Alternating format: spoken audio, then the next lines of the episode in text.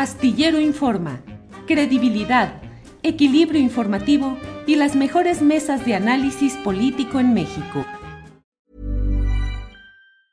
Burroughs Furniture is built for the way you live. From ensuring easy assembly and disassembly to honoring highly requested new colors for their award-winning seating, they always have their customers in mind. Their modular seating is made out of durable materials to last and grow with you. And with Burrow, you always get fast, free shipping. Get up to 60% off during Burrow's Memorial Day sale at burrow.com slash ACAST. That's burrow.com slash ACAST. burrow.com slash ACAST. It's that time of the year. Your vacation is coming up. You can already hear the beach waves, feel the warm breeze, relax, and think about work. You really, really want it all to work out while you're away. Monday.com gives you and the team that peace of mind. When all work is on one platform and everyone's in sync, things just flow wherever you are. Tap the banner to go to Monday.com.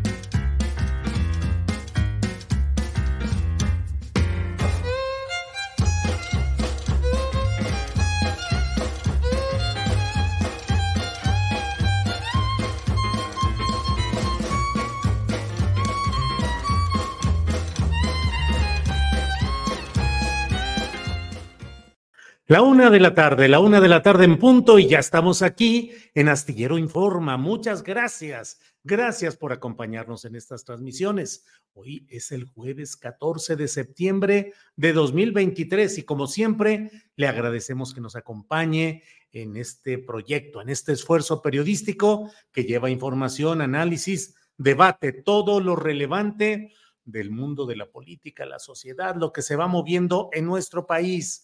Como siempre tendremos un programa completo con entrevistas con la mesa de seguridad, hoy con Ricardo Ravelo, Víctor Ronquillo y Guadalupe Correa Cabrera. Tendremos entrevistas, tenemos concertada una entrevista con eh, la quien fue vocera en la campaña presidencial del candidato Andrés Manuel López Obrador, que fue Tatiana Cloutier. Vamos a platicar con ella sobre las funciones de la vocería, qué le recomienda, qué le sugiere a Gerardo Fernández Noroña, que es ahora el coordinador de las vocerías de la campaña de Claudia Sheinbaum. Iremos viendo todos estos detalles e iremos platicando. Además, le vamos a platicar qué está pasando en Chiapas, realmente preocupante.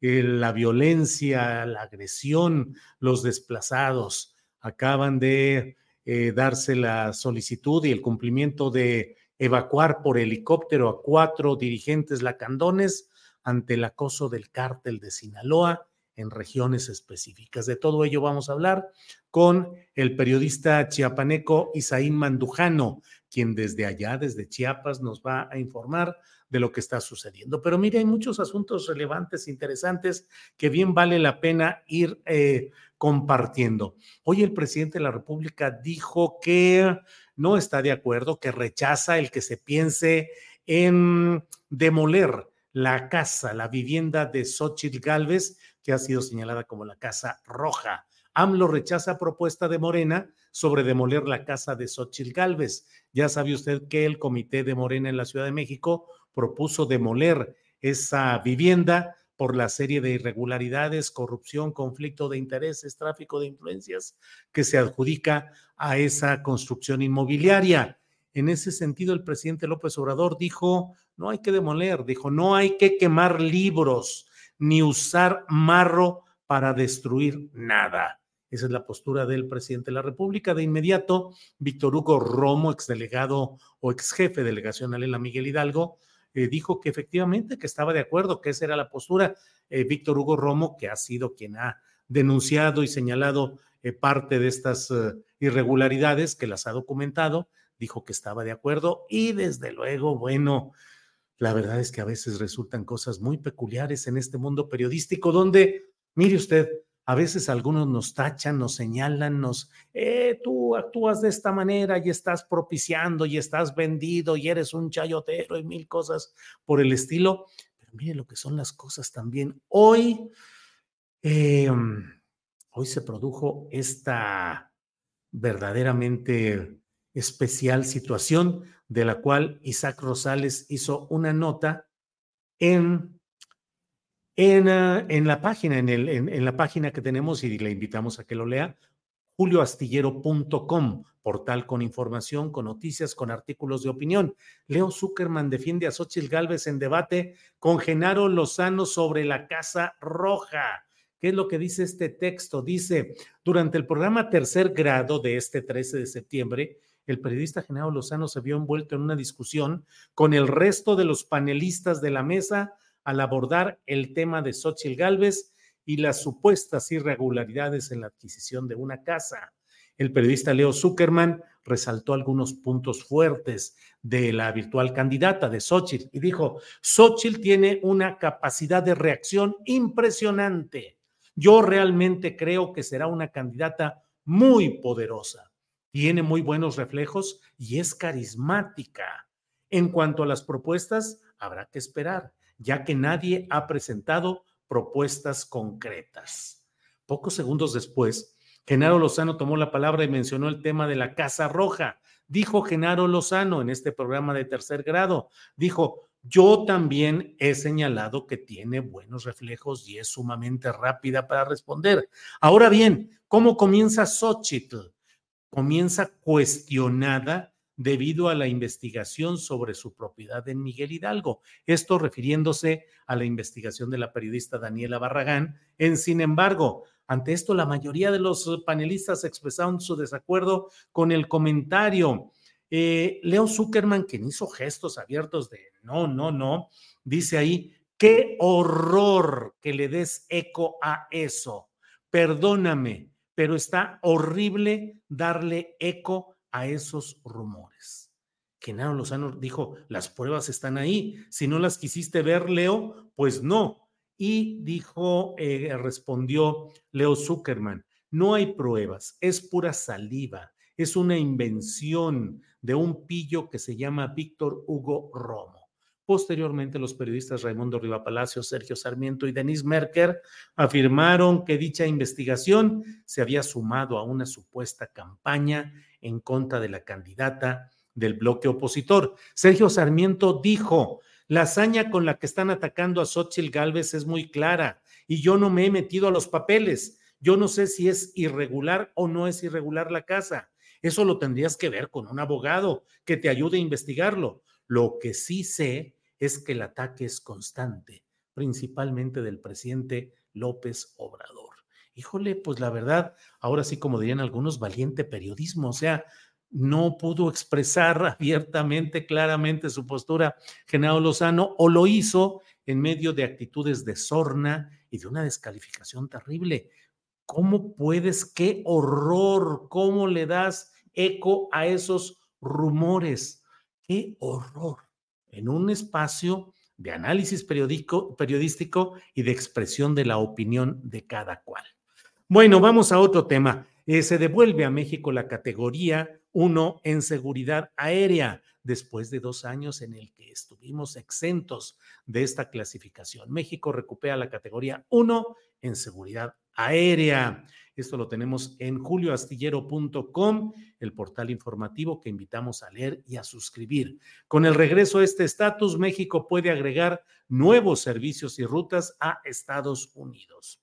Bueno, por otra parte, pues mire lo que son las cosas. Ahí está toda la información, todo lo que hay.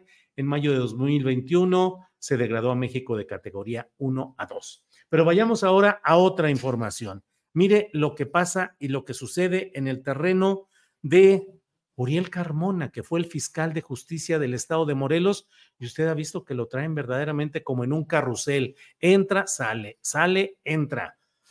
Lo volvieron a liberar, lo volvieron a liberar por, liberar por decisión judicial, por decisión de jueces. Y sin embargo, salió y de inmediato va de nuevo para adentro, acusado de otro delito, en este caso tortura. No dudo ni tantito que haya cometido toda esa serie de delitos Uriel Carmona, pero ya lo hemos dicho una y otra vez, resulta muy extraño que sea el único fiscal en todo el país al que se le mantiene una y otra y otra acusación para mantenerlo en la cárcel, justamente cuando él es alguien que en medio de todo lo que hay detrás de él y de sus relaciones eh, densas con grupos peligrosos, eh, a pesar de la manera en que ejerció el cargo de fiscal, pues tenía ahí averiguaciones, investigaciones contra Cuauhtémoc Blanco por relaciones densas, pesadas, con asuntos de los que ya usted sabe. Y va para adentro de nuevo Uriel Carmona.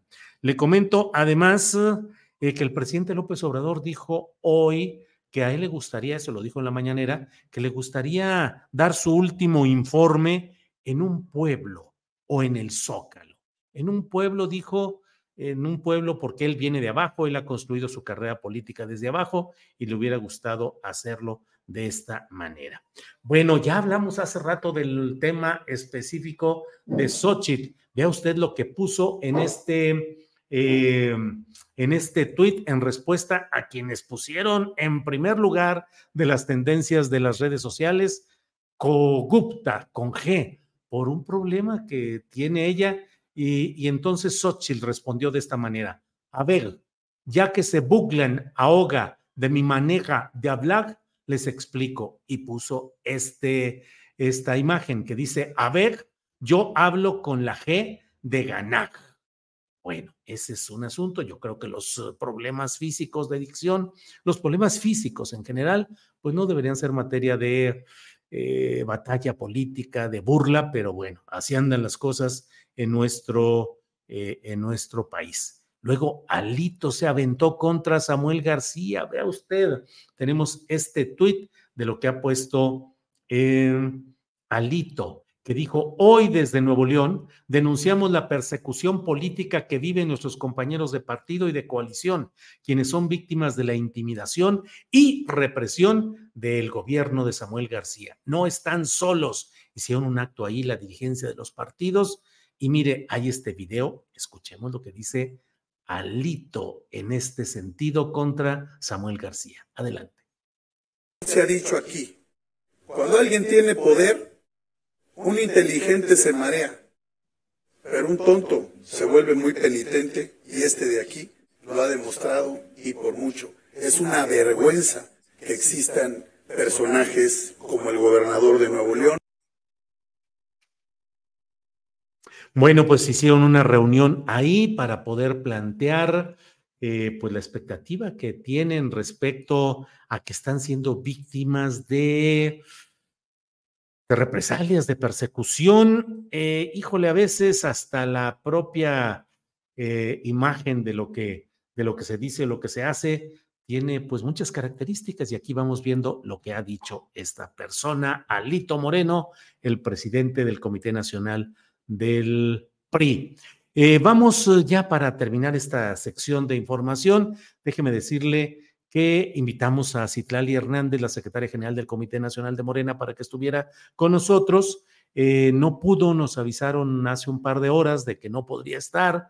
Queríamos comentar específicamente sobre este tema que se dio a conocer en una entrevista que le hicimos aquí. Mire, pasamos este segmento relacionado con un tema que ha sido muy polémico y de ello es de lo que queríamos hablar con la senadora Citlali Hernández. Vamos a escuchar.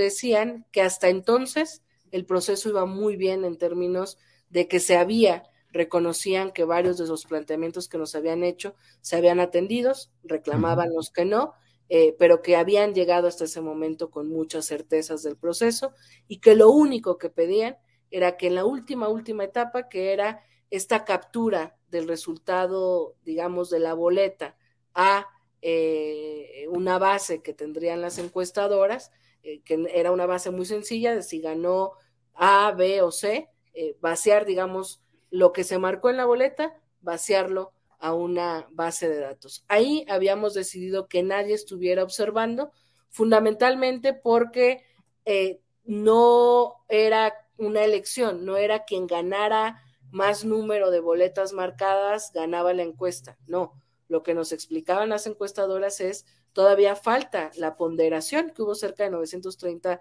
ponderadores, es decir, si la boleta eh, la llenó, el, el encuestado fue un joven de la Sierra de Guerrero, valía distinto a una mujer empresaria de las lomas, etcétera, digamos, todos estos ponderadores todavía faltaban. Entonces no queríamos que hubiese observación en ese proceso porque pues podría filtrarse, va ganando tal porque va arriba en las boletas y podría cambiar el resultado con los ponderadores. Al final decidimos ceder. Bueno, pues ahí está esa parte de la entrevista que hicimos y que queríamos pues precisar y clarificar por lo que ha implicado de dudas y especulaciones respecto a esa manera de ponderar 900 y feria ponderaciones. Eh, bueno, pero mire, vamos a seguir adelante con nuestro programa. Le agradecemos que esté con nosotros la exsecretaria de Economía, Tatiana Cloutier, con quien vamos a hablar. Creo que ya, si ya está lista, Arturo, vamos poniendo a Tatiana. Tatiana, buenas tardes. Muy buenas tardes, Julio. ¿Qué tal? ¿Cómo estamos? Bien, Tatiana, muchas gracias por estar aquí. Tatiana, pues la verdad es que el punto en el cual nos gustaría platicar contigo es acerca de la vocería, porque en el equipo de Claudia Sheinbaum se han establecido coordinación política, coordinación de mm, asuntos eh, territoriales y una coordinación de las vocerías con Gerardo Fernández Noroña. Tatiana, ¿qué características debe tener y sostener un vocero ante en una campaña presidencial como la que estamos viviendo? Eh, varias cosas que te comentar.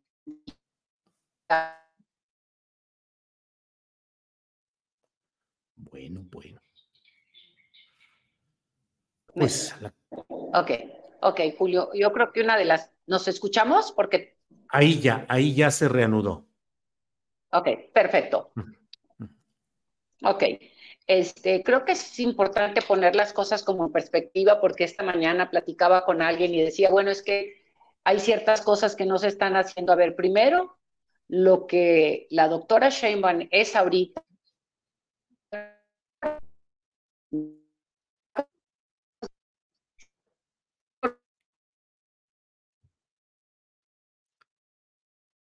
Bueno, bueno, bueno, pues se atora ahí la cuestión del Internet.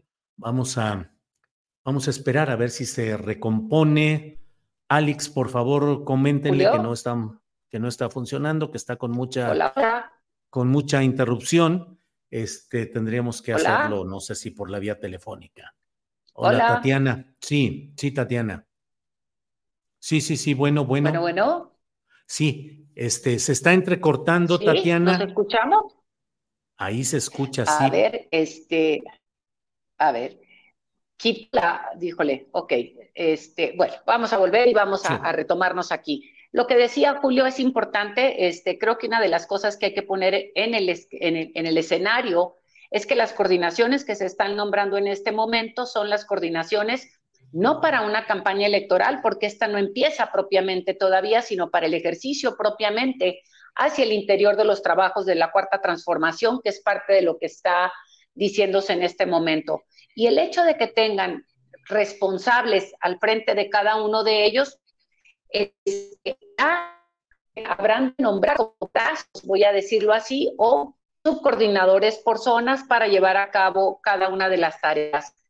¿Qué es lo que nosotros hicimos? Y voy a poner, voy a mover un poco hacia el, el, el 2018, nosotros entramos directamente al proceso ya de una campaña, no al proceso propiamente de lo que fue el proceso hacia el interior del partido o del movimiento. Entonces, habría que mostrar, o habría que ver que son dos etapas. No quiere decir con esto, y, obviamente la doctora será quien lo, lo decida si esto va a ser hacia adelante también, pero ¿qué características tiene que tener, creo yo, una parte de una vocería y, y, una de las cosas importantes? El término de una vocería, primero, no eres la voz de, ¿no? O sea, uno no sustituye. Híjole, vamos, vamos, por favor, vamos a, vamos a regresar. Este, Vamos a cortar esta transmisión porque no está funcionando bien. Alex, por favor, retoma la comunicación y veamos si solo con imagen, eh, por teléfono o cómo lo podemos retomar porque es muy interesante. Vamos adelante, por favor. Vamos.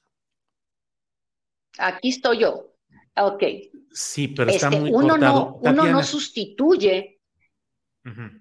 Sí. Déjame ver. Sí, vamos a cortar tantito y reanudamos. A ver si cambiamos de aparato. Voy tantito. Sí, va. Gracias.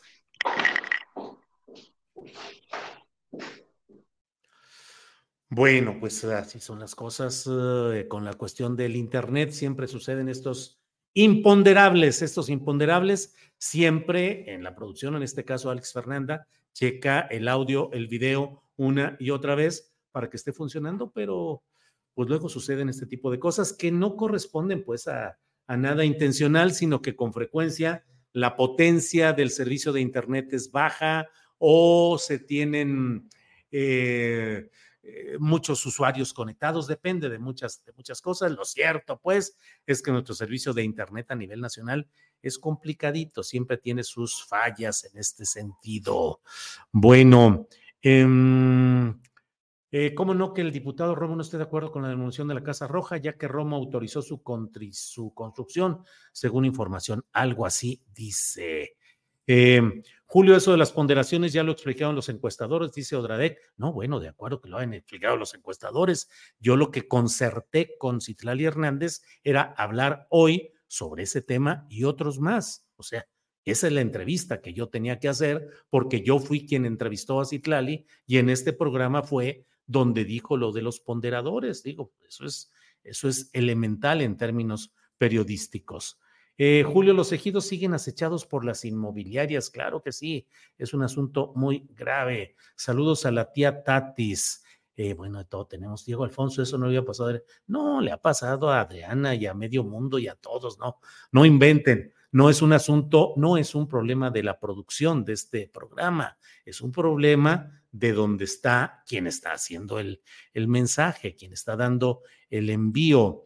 Eh, muy bien por la tía Tatis. Em, eh, buenas tardes a todos, qué gusto ver a la tía Tatis, ella es la mejor candidata para presidenta. Saludos a la tía Tatis, dice José Arturo Camacho. Entrevista a Rodrigo de las Heras, dice Ángel José Ángel Gallardo. Bueno, allí estamos a todo esto. Eh, mm, mm, mm, ocho mil, bueno, ahí estamos ya avanzando. Gracias por todo lo que nos están comentando, todo lo que hay por aquí. Mientras tanto, le voy eh, dando información o comentarios respecto a que la línea 9 va a tener, la línea neta 9 del metro de la Ciudad de México va a tener una renivelación. Tres estaciones van a estar cerradas durante cinco meses. Por otra parte, se presenta una próxima reunión del presidente López Obrador con los padres de los 43 normalistas, padres y familiares. Se espera que esto sea, bueno, el próximo 26 de septiembre se cumplen nueve años de esa desaparición. Bien, regresamos con Tatiana Clotier. Tatiana. A ver, vamos a ver si ahora nos va mejor. No, ya, muy bien, de imagen, de voz y de todo. No, no, no, ok, vamos en esta. Hablábamos de la coordinación de una vocería y decía, la primera cosa que uno tiene que tener claro, uno no sustituye a nadie, uno no es la voz del que es, ¿no? ¿Qué hicimos nosotros en, la vocería y así lo pudiera decir, no? Primero que nada, este, lo que te invitan y estás presente en una cantidad de medios de comunicación en donde lo que estás haciendo es expander la voz del proyecto, que es diferente. Y eso fue parte de, de lo que nosotros estuvimos haciendo en el 2018 y también seleccionar al equipo que habría de crecer esta voz para llegar a más rincones porque no puede ni el candidato, ni la candidata, ni los candidatos estar presentes en todos los lugares y en todos los momentos. Y lo que haces es ampliar la voz para poder a dar a conocer el proyecto una vez que este se tiene, que no es el caso en este momento, porque en este momento se está trabajando hacia el interior del propio movimiento y todavía no se empieza un proceso electoral en el que empezarán a estar pues todas las mesas de discusión, de debate y todo esto que se empieza a generar. Tatiana, eh, asumir que tú no eres el de la voz, sino que estás reproduciendo la voz del candidato o la candidata en este caso, implica que en ocasiones tengas que decir cosas que no necesariamente coinciden con lo que tú piensas. A ver, claro que sí, y en este sentido yo tuve una libertad tremenda impresionante y creo que se ha sido una de las grandes riquezas del proyecto este, de la cuarta transformación, con el propio eh, presidente, candidato en aquel momento. Hubo momentos en donde este, me preguntaron cosas y yo dije, yo no estoy de acuerdo con esto, con esto y con esto en la propia campaña. Y es parte de lo que, de, de las riquezas que tuvo el movimiento y ha tenido el movimiento de la cuarta transformación, en donde no hay pensamiento hegemónico, en donde hay un proyecto amplio, en donde este, se tienen líneas de acción muy interesantes, más no necesariamente y de coincidencia, más no pensamiento único, y esto hay que reconocérselo de una manera extraordinaria al candidato en su momento y hoy al presidente de la República. Tatiana, ¿qué tanto la eh, presencia eh, del representante de una candidatura en las mesas de debate, en las discusiones, que tanto se puede salir adelante cuando en ocasiones eh, puede ser que todos estén en contra de la postura tuya y bueno, pues cómo salir adelante en medio de los tiburones de la política informativa nacional. A ver, digo, estás describiéndote, Julio, pero bueno, eh, ah, son los tiburones, claro que sí, pero vamos viendo, no, no, no, vamos viendo, yo creo que sé qué es lo que es interesante y puedo decir, primero que nada, uno tiene que estar muy empapado en, en, el sentido y dando seguimiento puntual a quien está este, llevando el esfuerzo prioritario, que en este momento era el propio presidente, en aquel momento candidato Andrés Manuel López Obrador. Nos juntábamos y tiene que haber las reuniones para poder que no solamente yo tuviera en ese momento, sino también quienes salían al equipo de vocería, que fue el propio Mario Delgado, que fue Germán Martínez en su momento, que fue este, Luis Alcalde, Irma Sandoval, eh, Zoé Robledo, eh, pues fuimos un equipo y estar compartiendo la información y los datos para poder ir en una misma línea en cuanto al contenido. Y cuando digo línea, estoy diciendo los principios que hay que, que, hay que dar a conocer y es eh, con lo que vas a trabajar y con lo que se tiene que eh, expandir para que el proyecto se dé a conocer de una manera unificada y con la, el tono y la personalidad de cada una de las personas, porque repito, la pluralidad en los estilos para dar a conocer un proyecto es lo que enriquece. Bien, Tatiana, y en esta, eso fue hace seis años. Hoy las Todavía no seis, ya son dieciocho, ¿no? ¿Qué son? Bueno, de la, de la ocasión en la que tú fuiste, en la que tú fuiste vocera. En el dieciocho, ¿sí? sí ok, diecisiete, es cierto, ya. ¡Uh! ¡Qué bárbaro! Sí, sí, ya. ya se fue.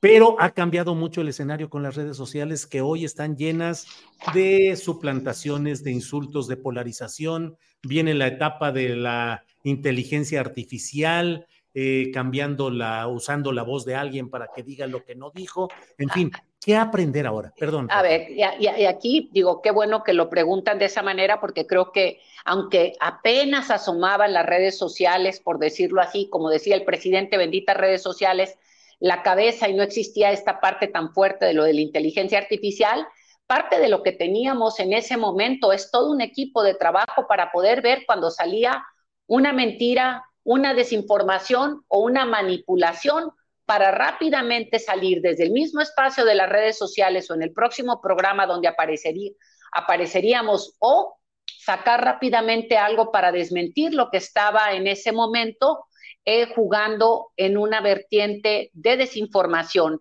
Y aquí creo que cada día tiene que cuidarse mucho más esto porque la inteligencia artificial es muy, muy, muy muy sutil y muy trucosa.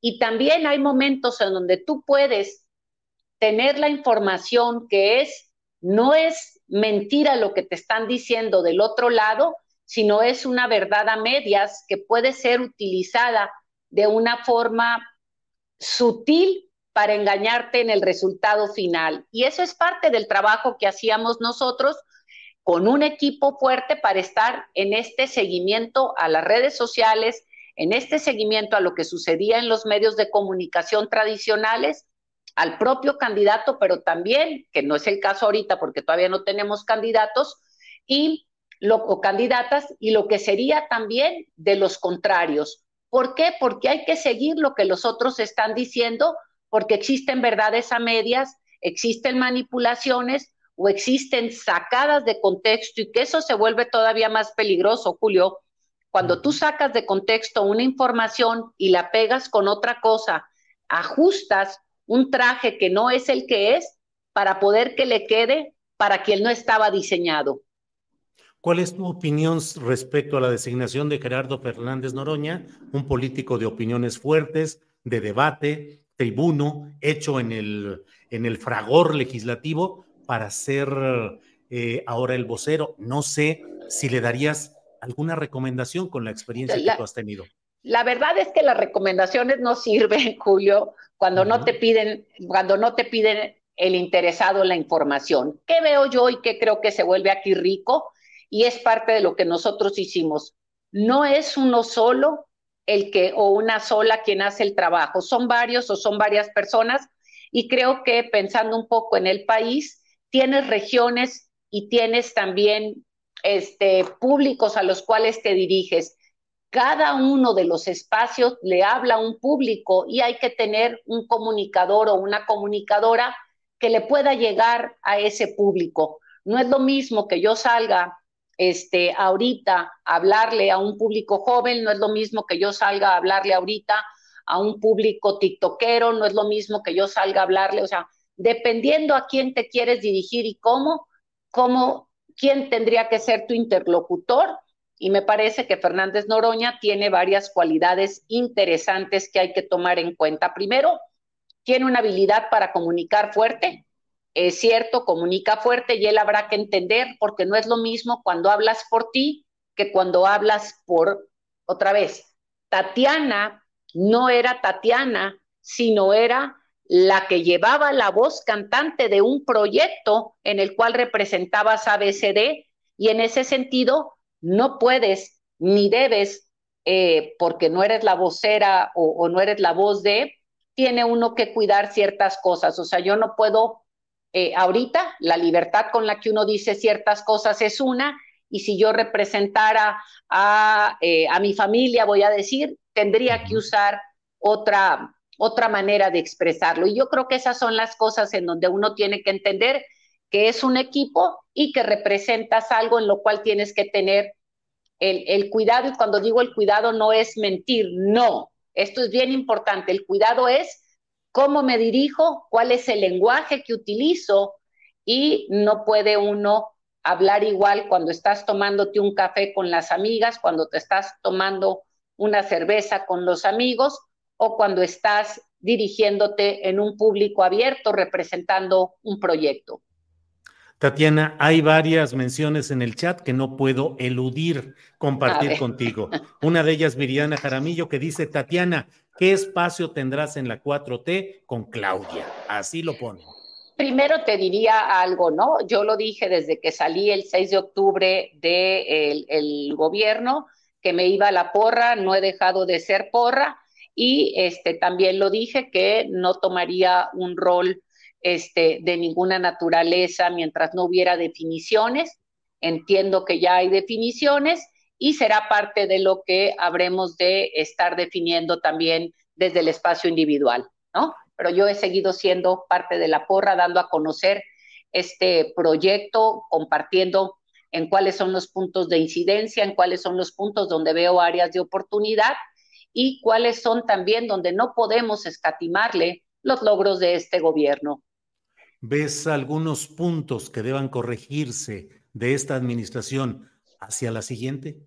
Mm, más que corregirse, eh, Julio, creo que esta es la parte que habríamos que verlo y qué fue lo que hizo el presidente de la República. Yo lo comparo mucho con un tema de construcción, vamos a ponerlo así. El presidente de la República puso cimientos clarísimos con respecto a los eh, derechos constitucionales que quedaron plasmados en todo lo que tiene que ver con eh, la parte de los apoyos a los adultos mayores, los apoyos a niños y niñas con discapacidad, la parte del trabajo, de vamos a decir, del trabajo en decir este, salarios mínimos, no outsourcing, libertad sindical, o sea, puso unos cimientos muy fuertes en algunas áreas y el voltear a ver e invertir de una manera importantísima en el sureste mexicano y nivelar la cancha en la frontera norte con los incentivos que se dieron en la frontera norte para equiparar la, este, el desarrollo o la competencia con el vecino país. Este fue así como un gran cimiento que pone el presidente de la República y pudo o se pudo haber esperado, se tenía la expectativa a lo mejor que se pusieran en estos cimientos algunas cosas más, que no podemos dejar de decir que llegó la pandemia. Y la pandemia mermó dos años de trabajo, y cuando digo dos años de trabajo, de mucho de lo que se tendría o se pudiera estar direccionando, y se tuvo que hacer un reenfoque en el tema prioritario de la salud en términos de urgencia había que salvar, había que atender el término de una de un invitado desconocido y un invitado no bienvenido que se llamó COVID. Entonces, ¿qué es lo que tendrá que entrarse o lo que podría entrarse a, atender desde la perspectiva de quienes enfrentarán estos nuevos retos para después del presidente de la República? Es evidente que está una atención, no porque no se le haya dado, sino hay que entrar en un segundo nivel de todo el tema de la seguridad, el tema del avance de la corrupción, el tema de la seguridad. Y considero aquí importante entrar al tema de las pymes. Las pymes conforman, el presidente les dio eh, eh, eh, un, un empuje muy importante en la parte de la simplificación administrativa para el pago de los impuestos.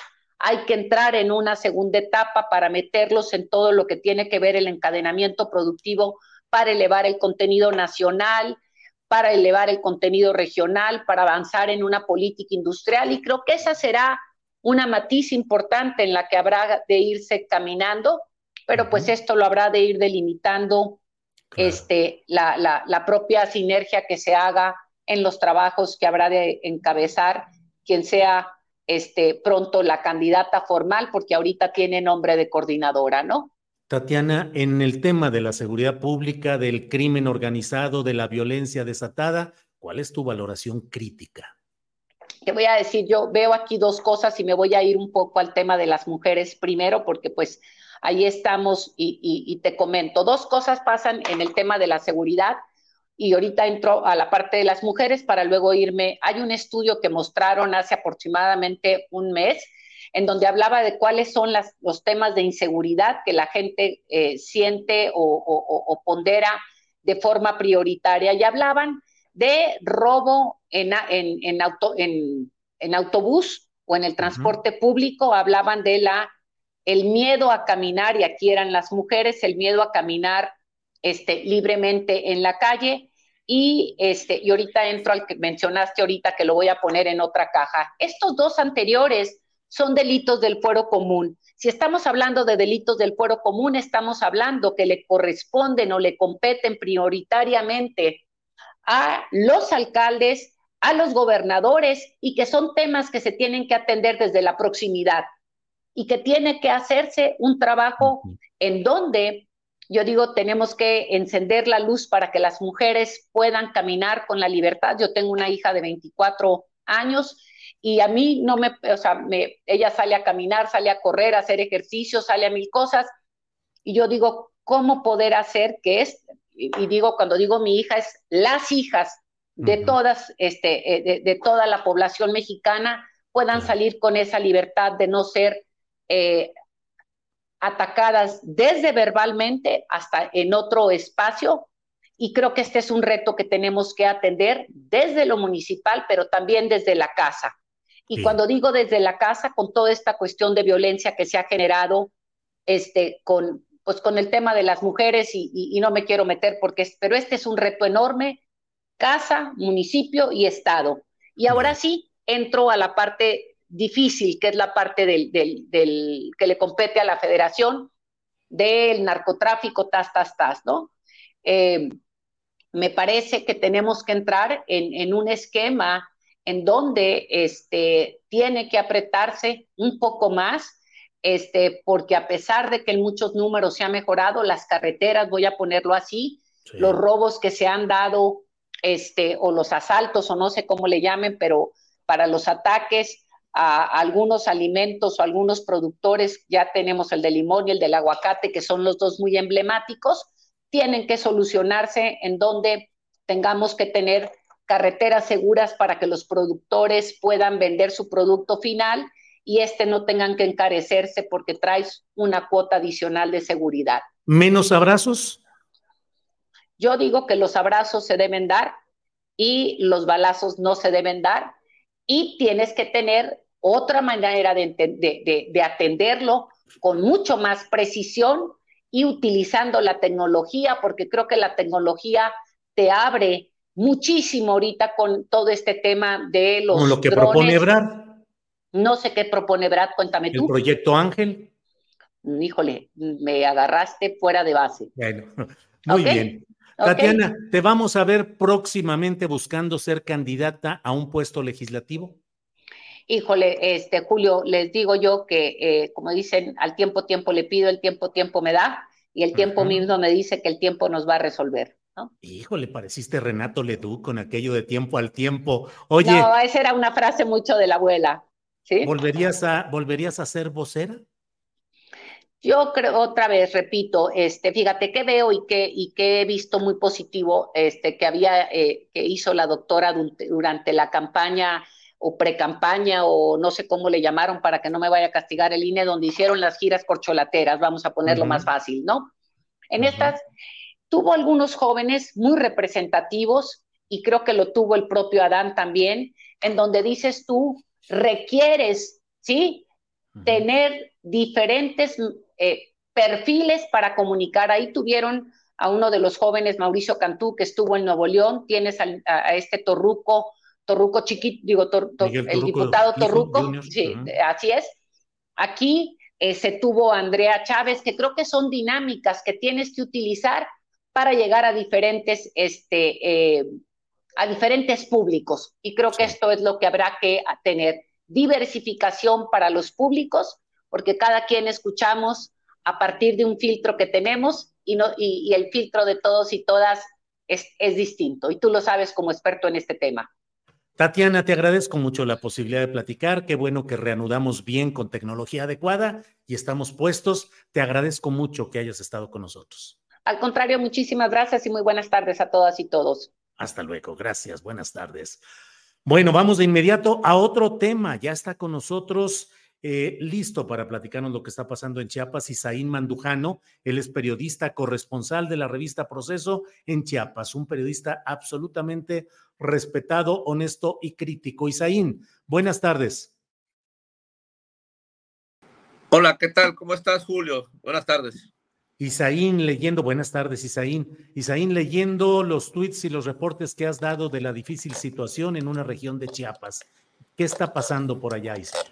Pues efectivamente hay una región, dos regiones, tres regiones, cuatro regiones ya contaminadas que yo tengo detectado, un, cinco regiones, bueno, específicamente lo que tú has leído seguramente es lo que está pasando y lo que empezó, donde empezó todo es en frontera con Malapa, pero como una metástasis, esto fue avanzando a otros municipios y fue carcomiendo, corroyendo la estructura eh, de, las comunidades y los pueblos.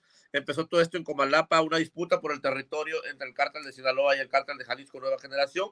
Y pues bueno, moviendo cada grupo a las bases sociales, a la, sociedad civil, presionando, coaccionándolo o presionándolos para hacer narcobloqueos, transportistas, comerciantes haciendo cobro de piso. Y bueno, esto fue avanzando eh, calculamos ya una lista de cientos de desaparecidos en esta región de la frontera y la sierra, miles y miles de desplazados. Eh, para ser concretos, este, esto ha ido avanzando de Comalapa a otros municipios vecinos como son Mazapa de Madero, Matenango de la Frontera, eh, Chicomucelo, Siltepec, El Porvenir, La Grandeza, Bellavista, Motocintla. Y bueno, esto ha ido avanzando terriblemente. Creo que es la zona más caliente, más terrible de en este momento eh, donde la gente vive un estado de zozobra, de pánico, donde en este momento se está escaseando eh, la tortilla, se está escaseando el, el gas, la gasolina. Hay una situación muy crítica que están viviendo hombres, mujeres, familias enteras y están saliendo eh, todos los días gente queriendo escapar de esta región de alta narcoviolencia, este Julio. Isaín, y frente a ello, ¿cuál es la respuesta que se tiene de los gobiernos en sus diferentes niveles? Mira, ¿cuál ha sido la respuesta? Pues la gente no ve respuesta alguna. Ha habido una indiferencia, pese a que, por ejemplo, en Chicomucelo está el 101 batallón de infantería que construyó el general Cienfuegos, el, el general Salvador Cienfuegos, que fue comandante de la séptima región militar en Chiapas, a la postre sería secretario de la Defensa Nacional con Enrique Peña Nieto, él construyó un 101 batallón de infantería en Chicomuseo, que no existía. Ese, ese batallón es reciente, se, se inauguró uh, a mediados del sexenio de Manuel Velasco, ya cuando se iba a ir, perdón, ya a finales del sexenio de Peña Nieto, cuando se iba a ir el general Cienfuegos, inauguran este cuartel. Se supone que este cuartel iba a garantizar la seguridad en la zona. Paradójicamente pasó todo lo contrario y no hay seguridad. Lo que hay es ah, una gran y total situación de narcoviolencia.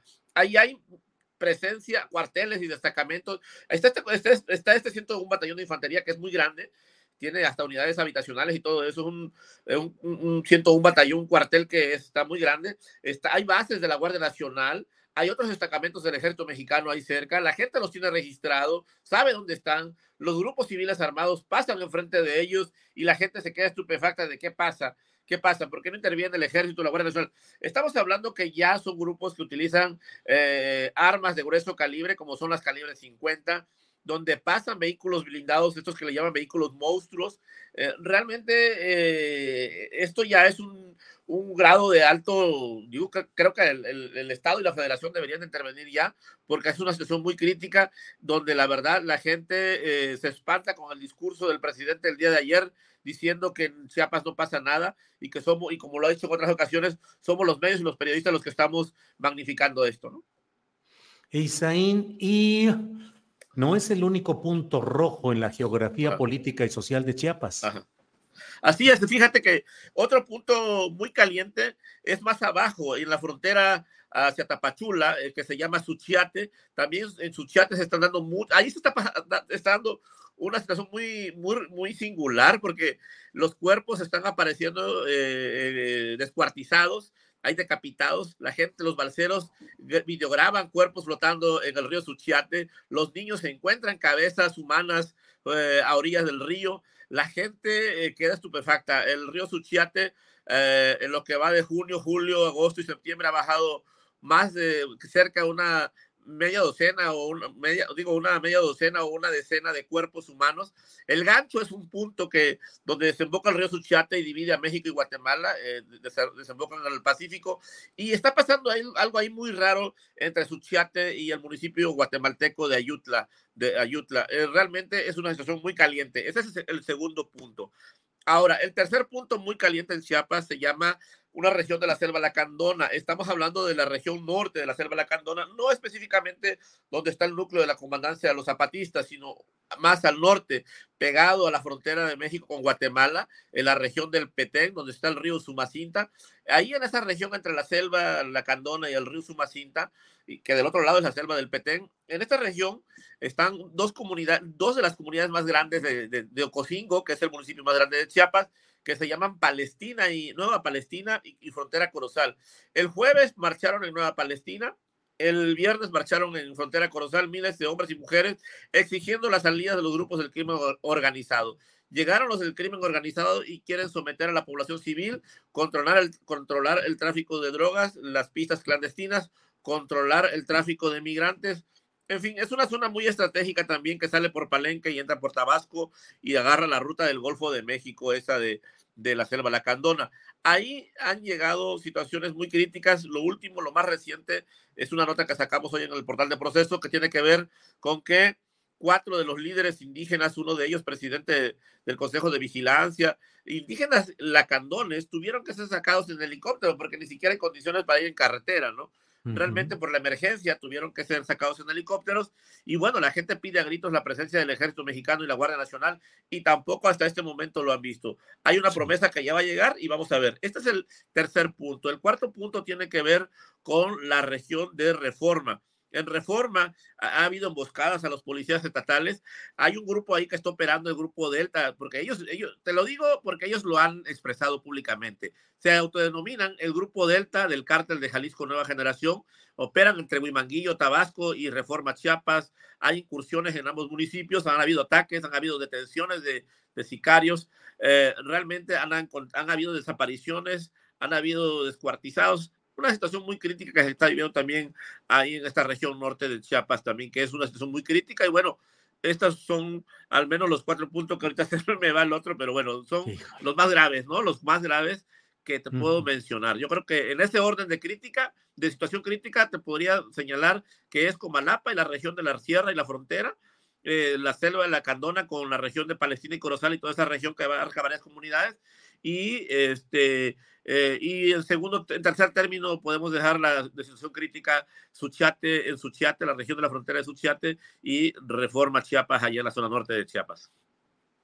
Isaín, pues qué decir sino escuchar, preocuparnos y estar atentos, difundiendo, que es nuestro oficio como periodistas. Te agradezco mucho, Isaín Mandujano, este reporte y esta relación de hechos de por allá, y estamos atentos para seguir dándole la cobertura periodística Isaín. Muchas gracias. Así es, Julio. Un fuerte abrazo. Gusto saludarte. Igual. Gracias, Isaín. Hasta pronto. Gracias. Es la una de la tarde con 49 minutos. Vamos de inmediato con un eh, trabajo, una relatoría que ha hecho mi compañera Alex Fernanda, que aquí está ya puesta.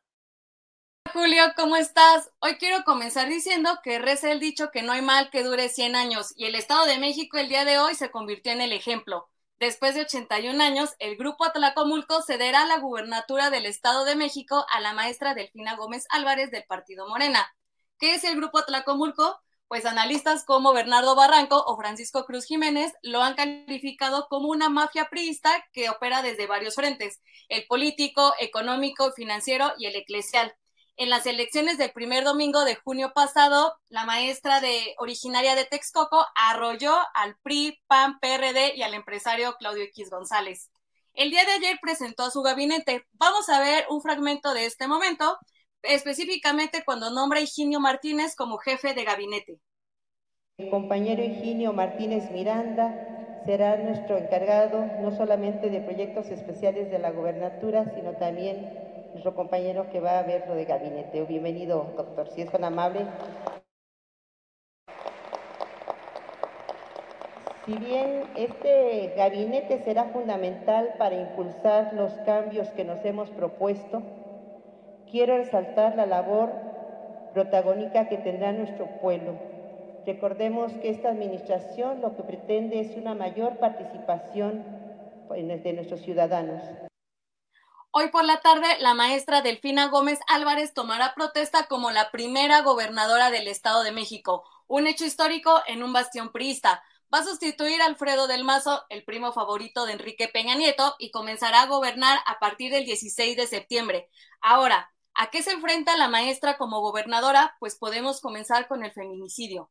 De acuerdo con el Secretariado Ejecutivo del Sistema Nacional de Seguridad Pública, el Estado de México se colocó con la entidad con más feminicidios en el país, más de 140 casos registrados solo en 2022. Por otro lado, tendrá que encontrar una manera para enfrentar a la delincuencia organizada y a la pobreza que está afectando el Estado. Y recordemos que también está la Universidad Autónoma del Estado de México, una institución totalmente priista. Ahora, a la maestra le estallaron escándalos por el nombramiento de Andrés Andrade como secretario de Seguridad Pública. ¿Por qué esta decisión causó revuelo? Para responder esta y otras preguntas tenemos al maestro Francisco Cruz Jiménez, autor de libros como Tierra Narca, Negocios de Familia y la biografía no autorizada de Enrique Peña Nieto. Paco, buenas tardes. Alex, ah, buenas tardes, muchas gracias por la invitación. Mira, nada más, este, la eh, no, solo el gabinete, la primera mujer gobernadora en la historia del Estado de México, así que a la orden, y mira, te digo, ¿qué, qué, qué enfrenta, qué enfrenta la maestra? ¿Qué retos tiene de inmediato? Primero, la violencia.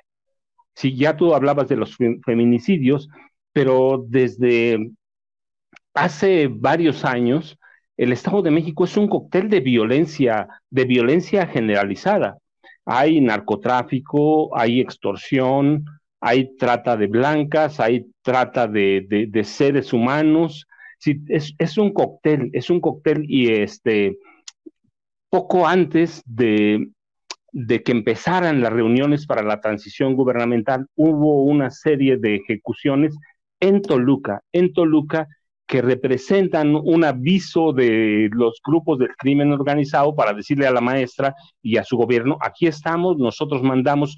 Así que para mí, mira, el problema más grave que enfrenta, y en lo inmediato, en lo inmediato es el, la violencia originada por el crimen organizado y la violencia estructural derivada de la, de la pobreza histórica de los habitantes del Estado de México, Alex. Y Paco, igual hablando en este tema de seguridad, ¿qué opinas sobre el nuevo secretario de Seguridad Pública que causó revuelo cuando supo, se supo ayer que iba a ser Andrés Andrade?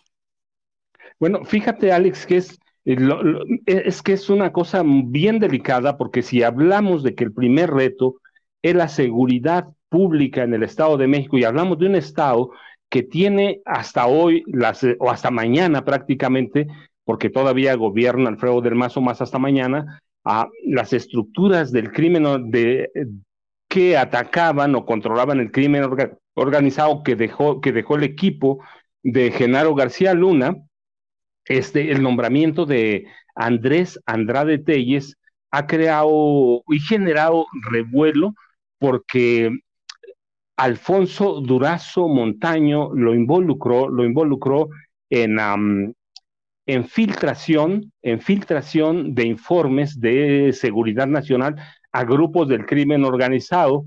Este, así que haga ah, la maestra y su equipo más cercano tienen que encontrar algo porque es un nombramiento delicado para un tema delicado. Andrade Telles trabajaba en el Consejo Nacional de Inteligencia hasta que lo denunció, lo denunció Alfonso Alfonso Durazo Montaño, eh, ahora gobernador de, de Sonora, y ciertamente algunos, algunos personajes en el Estado de México le dan el beneficio de la duda, pero cuando empiezas un gobierno en una entidad tan problemática con 18 millones de habitantes, en la, en la que operan por lo menos 26 grupos criminales reconocidos, este, tienes que tener muy cierto lo que vas a hacer.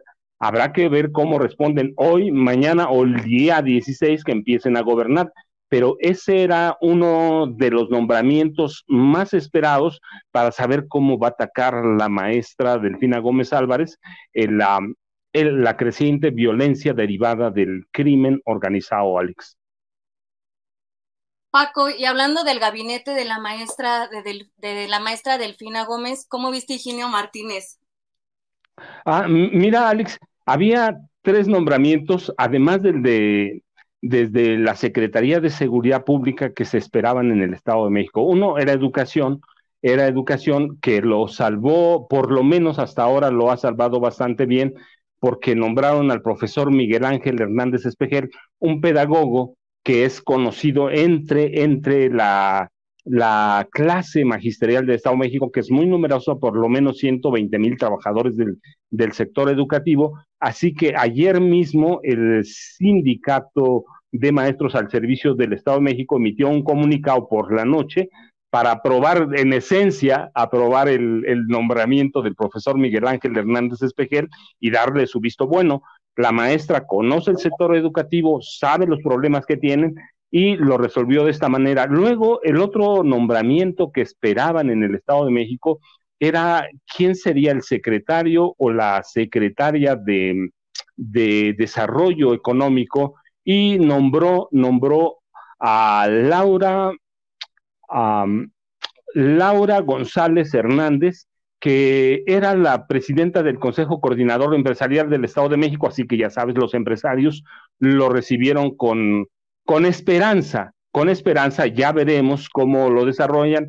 Y el otro era el de senador Higinio Martínez, al que esperaban como un pago de cuotas y pago por los ah, servicios que prestó en la campaña la maestra Delfina, este, lo, lo nombran este, el jefe de gabinete prácticamente y de proyectos especiales, pero lo que vi ayer en la transmisión es que no quedó muy satisfecho, no quedó muy satisfecho, todo el mundo sabía, su equipo esperaba que lo nombraran secretario de gobierno sobre Horacio Duarte Olivares, que ha sido el, el, eh, personaje más cercano a la maestra, y lo, se veían las tomas, Higinio, el senador estaba ah, molesto, triste, enojado, lo vi yo, que lo he visto muchas veces en transmisiones o lo he visto en persona, lo vi molesto, enojado, ¿Cómo se va a comportar? Bueno, pues es este, eh, mira, este es un, un gabinete de como de cuotas, como de cuotas para, para empezar a dilucidar lo que va a hacer el gobierno. Para mí lo fundamental van a ser los próximos 100 días en los que tienen que presentar, tienen que presentar un plan de desarrollo, un plan de gobierno, tienen que presentar en la Secretaría de Seguridad tienen que presentar verdaderamente algo, algo que le quite reflectores al enojo que causó anoche el nombramiento de Andrés Andrade Telles, eh, que es sospechoso de espionaje y de entregar información de seguridad nacional a grupos criminales. Así que eso deben tener mucho cuidado, pero hay que destacarlo. En todo lo demás, el resto, la mayoría de, los nombramientos, que es casi mitad mujeres, mitad hombres, eh, son desconocidos en el, en el Estado de México. Yo hice un sondeo ya muy tarde, por ahí como a las 11 de la noche, hablé con algunos amigos, este es nada más un pequeño sondeo a ver a quienes conocían, desconocen a la mayoría fuera de Horacio Duarte Olivares o el senador Higinio Martínez. Ah, entonces, este, eh, le van a dar, le están dando a la maestra un voto de confianza, pero pero no pueden abusar de eso y tienen que ver cómo van a resolver lo de Andrés Andrade Telles, que eso se le hace, hace delicado y a mí también se me hace delicado, así que hay que esperar cómo va a resolver, cómo van a resolver estos problemas en los próximos 100 días, Alex. Tienen tres meses, que es lo que les dan de, de, de partida para que presenten un proyecto sobre seguridad, sobre regionalización de la policía, y sobre combate al crimen organizado y combate a la delincuencia del fuero común. Oye, Paco, y antes de que nos empecemos a olvidar de Alfredo del Mazo, ¿qué opinas de su gestión? Ah, mira, este Alfredo del Mazo prácticamente dejó una salida, una válvula de escape. ¿eh? No, se va a ir y va a desaparecer este, por un tiempo, yo creo que es lo prudente, pero no se va con las manos vacías eh, Recuerdas que hace unos días el Tribunal Electoral del Poder Judicial de la Federación revocó una sentencia del Estado de México para desaparecer el partido Nueva Alianza.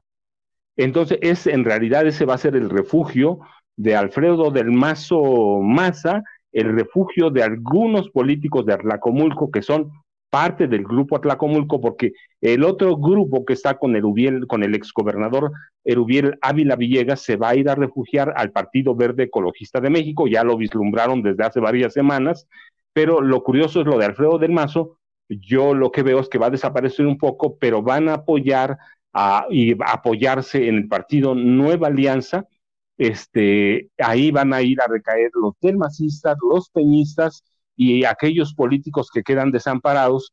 Y por otro lado, también hay que recordar que si el grupo Atlacomulco desaparece como tal, como tal, porque no van a controlar la, gubernatura, pero todos tienen recursos y tienen refugios muy poderosos. Tú decías bien, la Universidad Autónoma, Autónoma del Estado de México desde, desde su creación como instituto, instituto, científico y literario, ha sido un refugio y un reducto de priistas. Tienen al Colegio Mexiquense, que es otro de los refugios priistas. Este, está el Tribunal Superior de Justicia, que es el Poder Judicial, que es un reducto de la, de la derecha confesional del Estado de México, pero incrustada en las filas de, del priismo. Tienen el Tribunal Electoral del Estado de México y tienen el Instituto Electoral del Estado de México, es decir, todavía tienen unas salidas, tienen válvulas de, escape y tienen un partido político ah, tomando en cuenta las, los problemas internos que hay con Alejandro Moreno Cárdenas, el dirigente nacional del PRI. Oye Paco, y para finalizar y agradecerte tu tiempo, te quiero preguntar algo. Después del escándalo por mucho dinero de Alejandra del Moral, ¿qué va a pasar con ella? Pues mira, va camino a la impunidad, lo que hacían todos los gobiernos del Estado de México. Hace unas uh, dos semanas, Alejandra del Moral Vela se acercó, se acercó a Xochitl Gálvez Ruiz, virtual candidata presidencial de la oposición, buscando, buscando este, o tejiendo redes para ver si eventualmente consigue una candidatura de representación proporcional uh, que le serviría como, como para protegerse de eventuales acusaciones por la estafa de 5 mil millones de pesos que documentó la periodista Tere Montaño eh, y que se dio a conocer a través de, de, del periódico El Guardian o The Guardian de Gran Bretaña y del país de España, este, y que involucran directamente a Alejandra del Moral Vera como candidata del PRI a la gubernatura del Estado de México y tiene pendientes también, y por eso busca protección a través de la inmunidad de, que ofrece la, vida parlamentaria,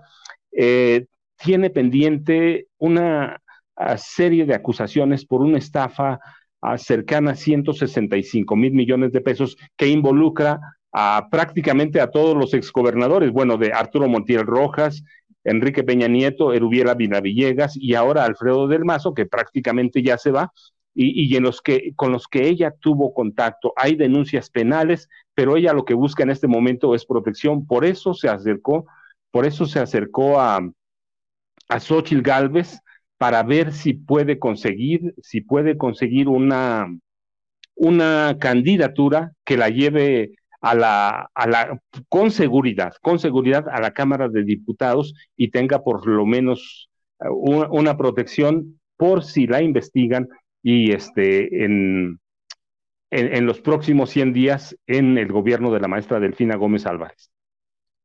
Híjole, Paco, pues vamos a ir viendo qué pasa en este nuevo camino de la maestra Delfina Gómez. Yo te agradezco muchísimo por tu tiempo y nos vemos a las 5 en la videocharla cruzada.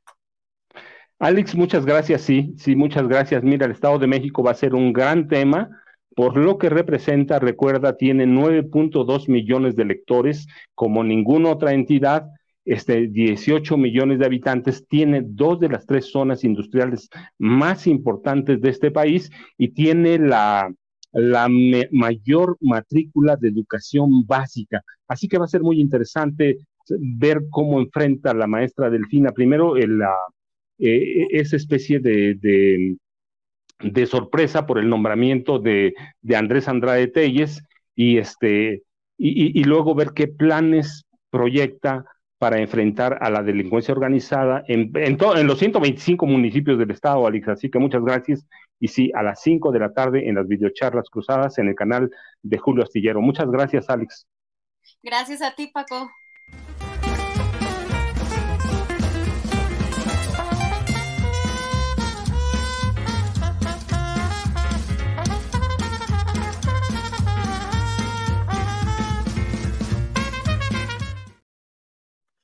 Bien, son las dos de la tarde, las dos de la tarde con seis minutos. Nos pasamos un ratito, pero ya estamos aquí en esta mesa de seguridad. Saludo con gusto a Guadalupe Correa Cabrera. Guadalupe, buenas tardes. Muy buenas tardes, Julio. Aquí eh, muy contenta de los, desde Los Ángeles, este, aquí en la, en la mesa de seguridad de, de los jueves. Muy bien, Guadalupe. Cool fact a crocodile can't stick out its tongue. Also, you can get health insurance for a month or just under a year in some states. United Healthcare short term insurance plans, underwritten by Golden Rule Insurance Company, offer flexible, budget friendly coverage for you. Learn more at uh1.com. Burrow's Furniture is built for the way you live. From ensuring easy assembly and disassembly to honoring highly requested new colors for their award winning seating, they always have their customers in mind. Their modular seating is made out of durable materials to last and grow with you. And with Burrow, you always get fast, free shipping. Get up to 60% off during Burrow's Memorial Day sale at burrow.com slash ACAST. That's burrow.com slash ACAST. burrow.com slash ACAST. Guadalupe Correa Cabrera, pues estamos aquí con muchos ingredientes relacionados con temas de seguridad, pero ¿cómo vas viendo en el Estado de México el cambio de lo que ha sido históricamente el PRI, el grupo Atlacomulco, y la llegada de un nuevo grupo, el grupo Texcoco, con la participación de Delfina Gómez como gobernadora, pero también cómo se puede combatir el crimen y en qué se ha convertido en materia de seguridad pública esa entidad Guadalupe. Bueno, creo que la labor es titánica y bueno, cuando hay reacomodos políticos también hay reacomodos de, por parte de la delincuencia organizada tenemos que considerar que desde hace años ya el Estado de México ha presentado números importantísimos de feminicidios y de otro tipo de crímenes por las regiones tan complejas que se tienen. Y también eh, se sabe de los acuerdos de estos grupos con la delincuencia, o, los grupos delincuenciales con algunos políticos. Yo veo un escenario muy complejo porque del grupo Atlacomulco al grupo Texcoco va a haber realmente ahí fricciones muy importantes a nivel político, lo que implica que los grupos con los que han trabajado algunos políticos muy probablemente van a, van a reventar algunas de las, de las de los espacios de estabilidad, digamos, en, en el Estado de México. Va a ser muy complejo y, se ven peleas muy importantes. El nuevo secretario de Seguridad con, con la este, con también algunos supuestos antecedentes que no realmente no, no se le ha podido probar nada, pero el mismo exsecretario de Seguridad Ciudadana, el ahora gobernador de Sonora, pues este, supuestamente lo vinculó a extracción de documentos eh, este, de, de, seguridad nacional para entregarlos a la delincuencia organizada, se le vinculó con estas cuestiones, realmente parece ser que no se le encontró nada y que además de todo, pues es del grupo cercano del partido Morena, del, de, la, de la próxima gobernadora, y bueno, se le premió con una labor titánica, ¿no? Entonces, pues vamos a ver, vamos a ver qué sucede. Creo que los retos son enormes. En el Estado de México, las mafias están a todo lo que da. Es un, es un Estado que siempre ha sido, pues, pacificado o no pacificado, más bien desestabilizado por mafias, por mafias vinculados a políticos de primer nivel y esto pues, no pinta nada bien. Bien, Guadalupe, gracias. Víctor Ronquillo, buenas tardes. Hola, Julio, ¿cómo están? Buenas tardes, buenas tardes al público que nos escucha. Víctor Ronquillo, ¿qué opinas del cambio de gobierno en el Estado de México y particularmente en materia de seguridad pública? ¿Qué es lo que podemos esperar en un Estado tan dañado en materia de convivencia eh, de los ciudadanos, de las personas en general, siempre afectados por terribles cuerpos de seguridad temibles como los del Estado de México. ¿Qué esperar, Víctor Ronquillo? Sí, bueno, yo creo que es un muy grande la que se tendrá que realizar. Es eh, una tarea similar a la que se tiene que emprender en otras áreas de gobierno, porque precisamente hay que desmontar toda esa maquinaria de corrupción, por años eh, dominó a la estructura del Estado de México. Esa corrupción, ese ejercicio del poder ligado al grupo Atlacomulco. En cuanto al tema de seguridad, ya lo decía Lupita, ¿no? Que eh, acusado formalmente, supuestamente no hubo elementos para considerar que había eh, filtrado información al crimen organizado, es un personaje que ya por ese hecho eh, es altamente, ¿no? Y aquí hay un tema que eh, tiene que ver con los nombramientos de los secretarios, de los encargados de seguridad en los diferentes estados gobernados por Morena, ¿no? El régimen anterior optaba Aquí la opción parece diferente. Ocurre es que esas opciones diferentes en muchas ocasiones evidentemente pertenecen a ese complejo aparato de seguridad, a ese espacio de poder político que detentan en nuestro país opciones de seguridad desde hace décadas, verdaderas generaciones que eh, encuentran pues eh, espacios de intercambios de favores, de poder eh, en ocasiones mafiadas y que establecen una gestión enormemente dudosa, ¿no? El Estado de México además presenta, y eso pues no es de ninguna manera eh, tristemente, pero es el Estado donde hay el de inseguridad de acuerdo a cifras del INEGI por parte de los ciudadanos. ¿Y a qué corresponde esta realidad?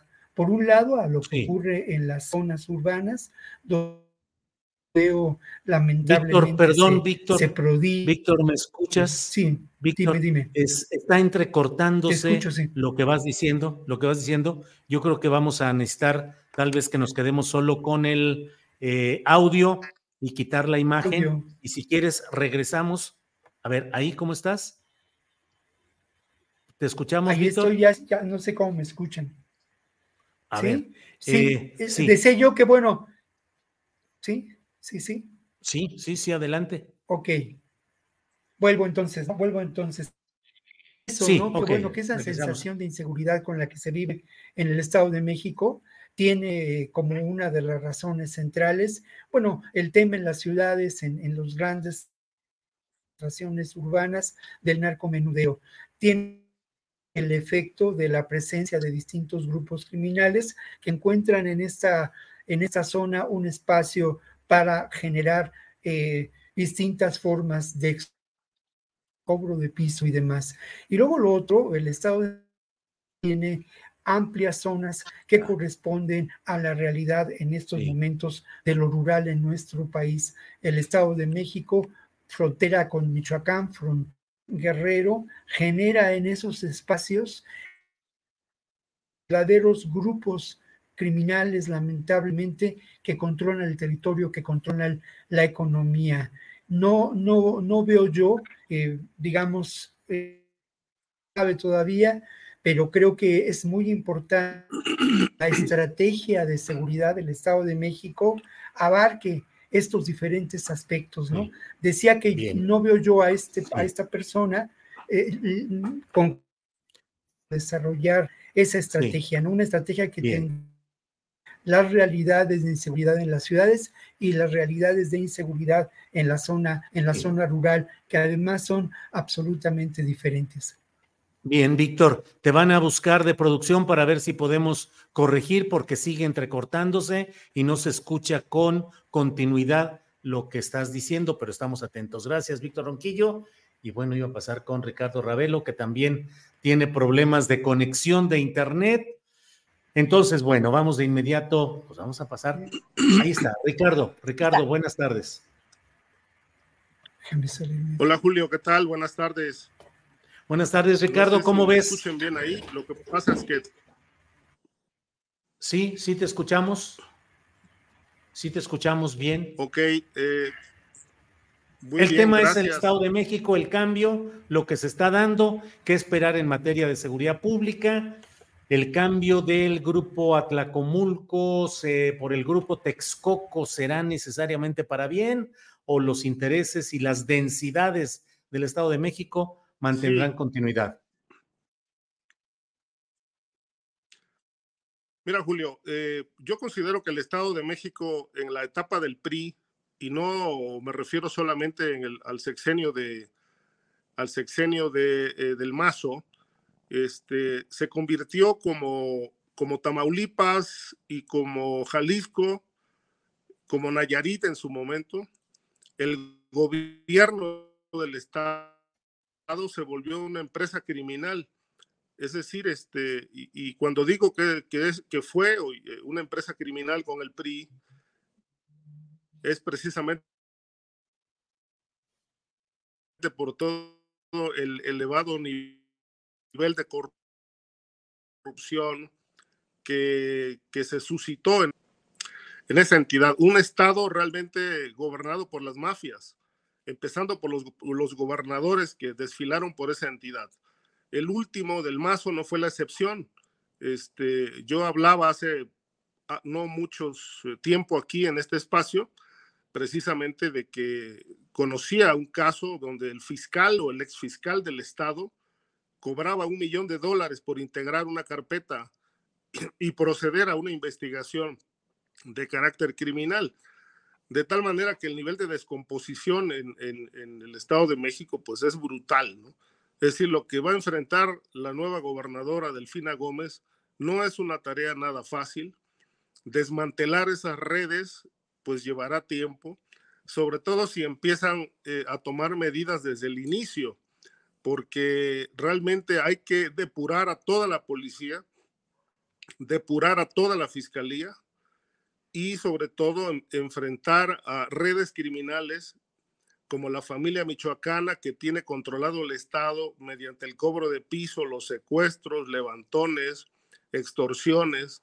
Por otro lado, los Viagras, por lo menos hay seis organizaciones criminales muy bien estructuradas y protegidas desde la estructura de poder. Es decir, no va a ser nada fácil gobernar para Morena con toda esa estructura mafiosa que pues mantiene al Estado entre, eh, entre los más eh, violentos eh, del país.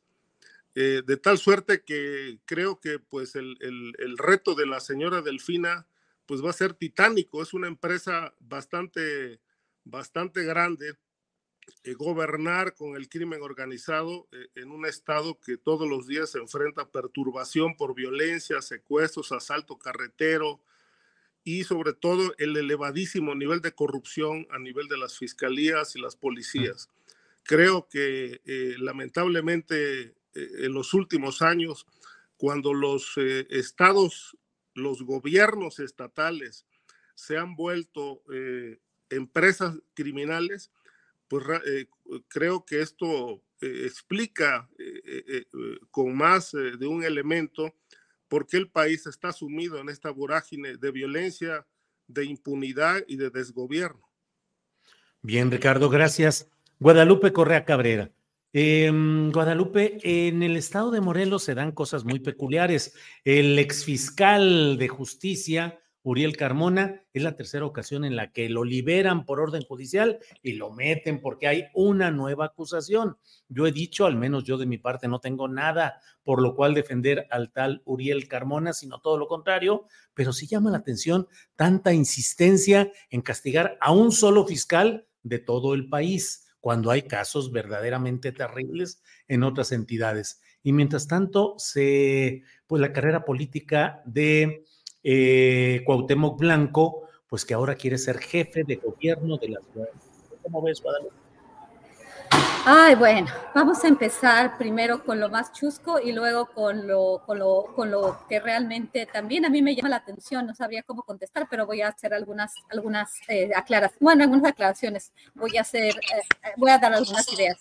En, el tema de Cuauhtémoc Blanco, ha, tenido un desempeño pobre, más que pobre, un desempeño penoso, se la haya vinculado con la delincuencia organizada, un futbolista que no tenía absolutamente nada de experiencia, que obviamente ganó por, por, la, por la dinámica del 2018, por la, fue porque coincidió con las, con las elecciones presidenciales del año 2018 y bueno, el futbolista, el futbolista muy penoso que personas de ese, de, de ese calibre estén este, al frente de estados de la República y todos los estados tienen comunidades, personas que, que dependen de estos políticos, ¿no? Eh, a estos niveles. Es, penoso. Y que todavía tenga la, todavía tenga eh, las aspiraciones de, de, continuar en la política, de seguir, es, es, es increíble, ¿no? Además de los escándalos, ¿no? Los escándalos, este, las fotografías, los aparentes vínculos con la delincuencia organizada, pero más que nada un pobrísimo desempeño, un desempeño tremendamente, eh, pues, pues triste y pobre, ¿no? Bueno, por el otro lado, Uriel Carmona. ¿Qué, se puede, ¿Qué puedo decir? Me parece muy, muy extraño todo esto que está sucediendo. Obviamente, también aquí podemos ver la mano negra, ¿no? De, de pues, la ex jefa de gobierno, ahora la jefa, ¿no? Que va a ser la jefa, eh, Claudia Sheinbaum porque recuerdo que en, el, en, el, en el, asunto este, de, ¿cómo se llama esta muchacha? Adriana, se me olvida ahorita, perdón, el, el nombre específico, ¿no? El feminicidio, por lo cual que nunca me ha quedado muy bien claro como tú bien dices, el papel del fiscal, que yo tampoco de ninguna manera lo defiendo, eh, ni mucho menos, pero, pero me llama mucho la atención la capacidad que ha tenido la Fiscalía General de la República. Ahora sí, ¿no? Ahora sí, en este, en este caso, sí, el Poder Judicial eh, lo, saca de la cárcel y ellos vuelven a ponerlo al, al ¿no? Aquí, aquí vemos una mano muy poderosa, unos intereses muy importantes desde la Ciudad de México. Habría que ver, habría que preguntar qué hizo este señor, eh, se metió con qué, pero desde un principio, en este terrible evento de feminicidio, eh, la ex jefa de gobierno estuvo realmente eh, involucrada, este, también sacó a, toda la, vocería. Ella tiene, ella tiene y maneja muy bien las redes sociales, ¿no? Parece ser que tiene, pues ahí unos amplificadores en redes.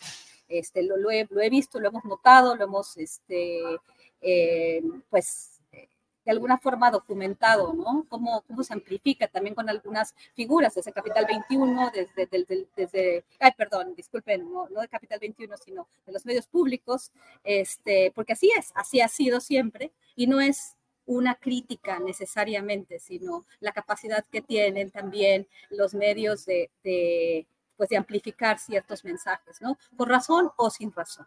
Pero sí, me llama la atención la, la eficiencia con la que ha operado la Fiscalía General de la República, que si esto es una cuestión así de oscura, que si solamente es una sola persona la que participó en este, en este evento, pues que tenga su, su castigo, pues eso, eso también dice, ¿no? Cuando se quiere, se puede. Y, y también quien da la orden, y, pero sí nos plantea preguntas. ¿Por qué? ¿Por qué él?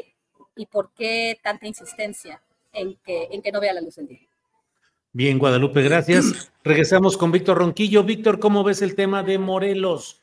Eh, Cuauhtémoc Blanco para candidato al gobierno de la Ciudad de México y la, el ex fiscal que entra y sale, entra y sale o sale y lo regresan, sale y lo regresan. ¿Qué te parece todo ese tema, Víctor?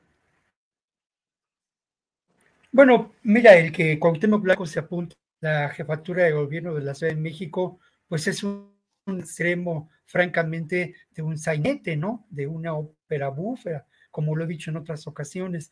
Creo yo que está muy alcanzar un espacio político de esa magnitud tan desprestigiado como Cuauhtémoc Blanco. Si eso ocurriera, seguramente la Ciudad de México estaría condenada a el partido de Morena, de Morena estaría con una fenomenal y estrepitosa derrota. Si si va por algún otro partido, bueno, pues las cosas eh, seguramente no pintarían bien para alguna otra agrupación política.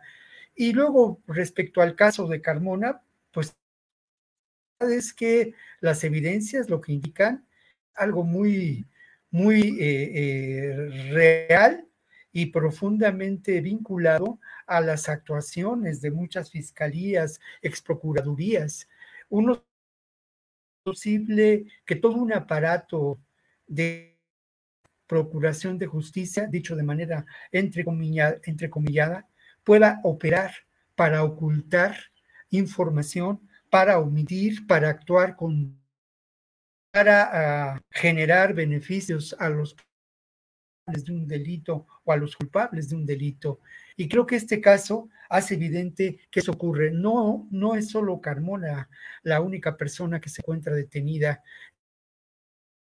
La encargada de servicios periciales también. Y lo que nos deja ver es, eh, insisto, ¿no? Todo un aparato en favor del ocultamiento y la corrupción y la corrupción de la información. Eh, mucho al caso de Ayotzinapa, me suena mucho a la actual Procuraduría de Justicia en el caso de las mujeres asesinadas en Ciudad Juárez. Eso, eso me, a eso me suena. Y la otra situación que creo nos debe pues poner eh, alerta, ¿no? Creo que en cuanto a la elección posible de los candidatos, eh, nos hace evidente que eh, la auténtica representación partidos está en entredicho. ¿no? Creo muy claro que el sistema político mexicano se encuentra en una profunda crisis y que esa crisis tiene que ver precisamente con esa representatividad. Me pregunto a cuántas personas verdaderamente político, si existe ese proyecto político de Xochitl Gálvez, a cuántas, ¿no? En fin, seguimos, seguimos adelante. Muy bien, gracias, gracias, Víctor. Eh, estamos pues en este tema en el cual Ricardo Ravelo también estamos viendo, entre otros temas de estas horas, lo relacionado con Guerrero, donde han asesinado ni más ni menos que al delegado de la Fiscalía General de la República, la FGR.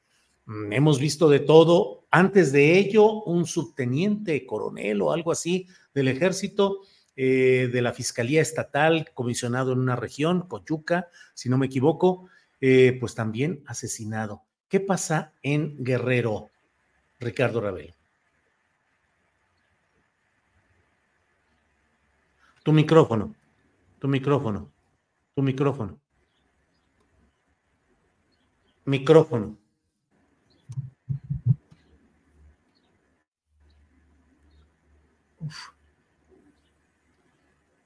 Tu micrófono, Ricardo, tu micrófono. Bueno. Bueno, vamos, vamos a pasar.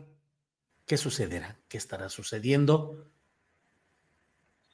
Tenemos bueno. Activa. Ah. Bueno, se salió. Guadalupe Correa Cabrera, ¿cómo estás viendo el tema de Guerrero, donde eh, pues ha sido asesinado ni más ni menos que el delegado de la FGR de la Fiscalía General de la República en un marco de mucha violencia. Guadalupe.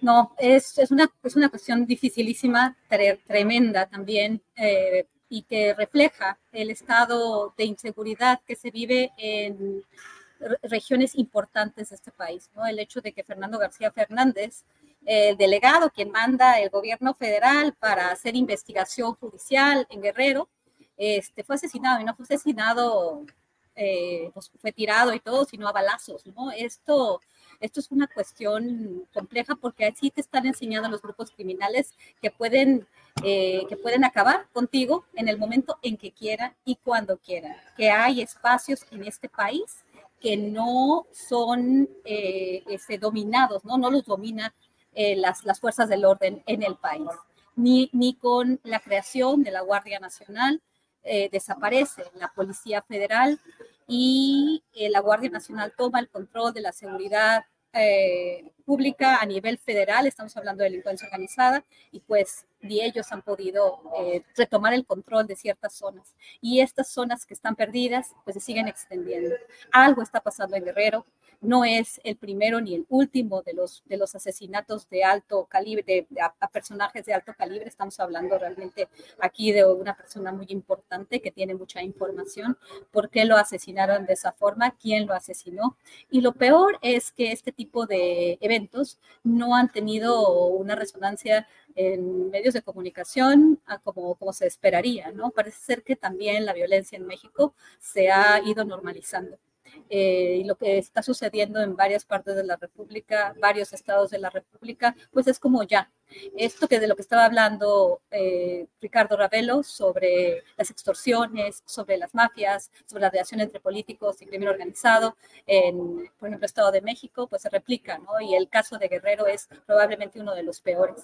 Eh, el, el estado, por ejemplo, de ciudades que alguna vez fueron muy prósperas, fueron una, para recibir a, a, turistas, por ejemplo, la ciudad de Acapulco, Guerrero y muchas otras poblaciones en ese estado, pues están a merced y controladas por delincuentes, eh, por la delincuencia organizada.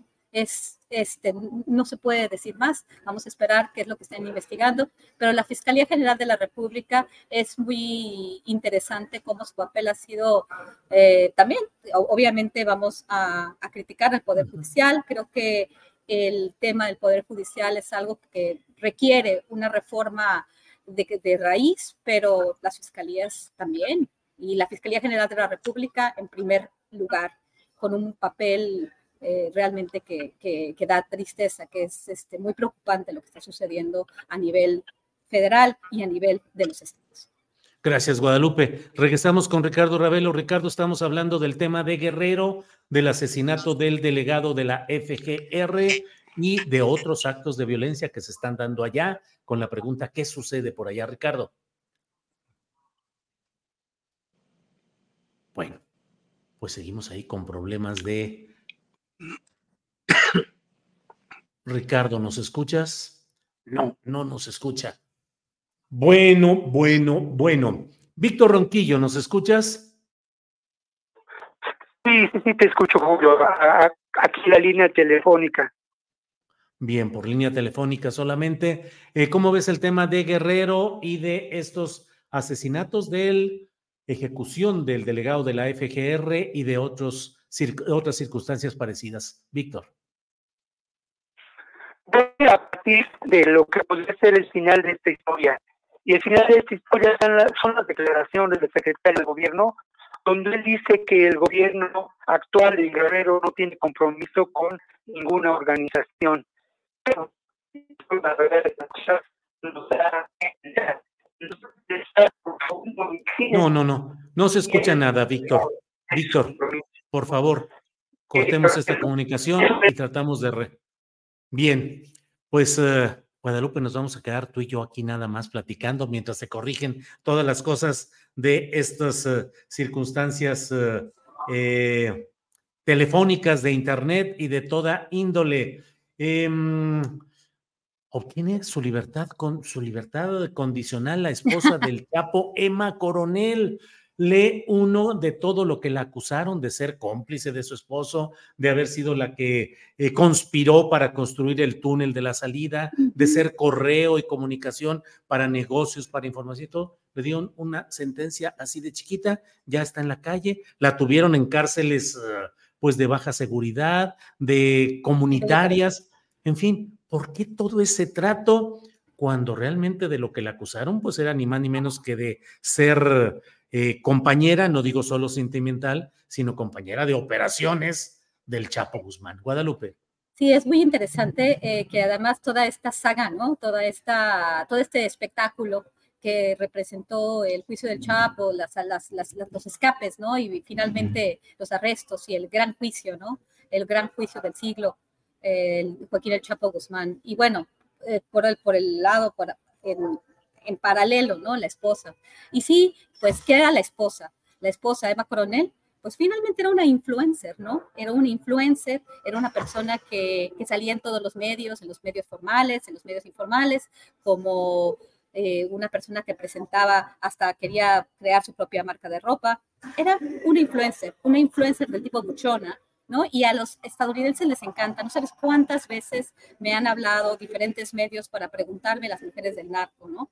Por un lado, quieren dar esta imagen, y más en los medios de comunicación de los Estados Unidos, donde más se ha cubierto, y es bien, bien interesante, porque a Emma Coronel se le cubre como, ah, sí, porque también las mujeres pueden operar.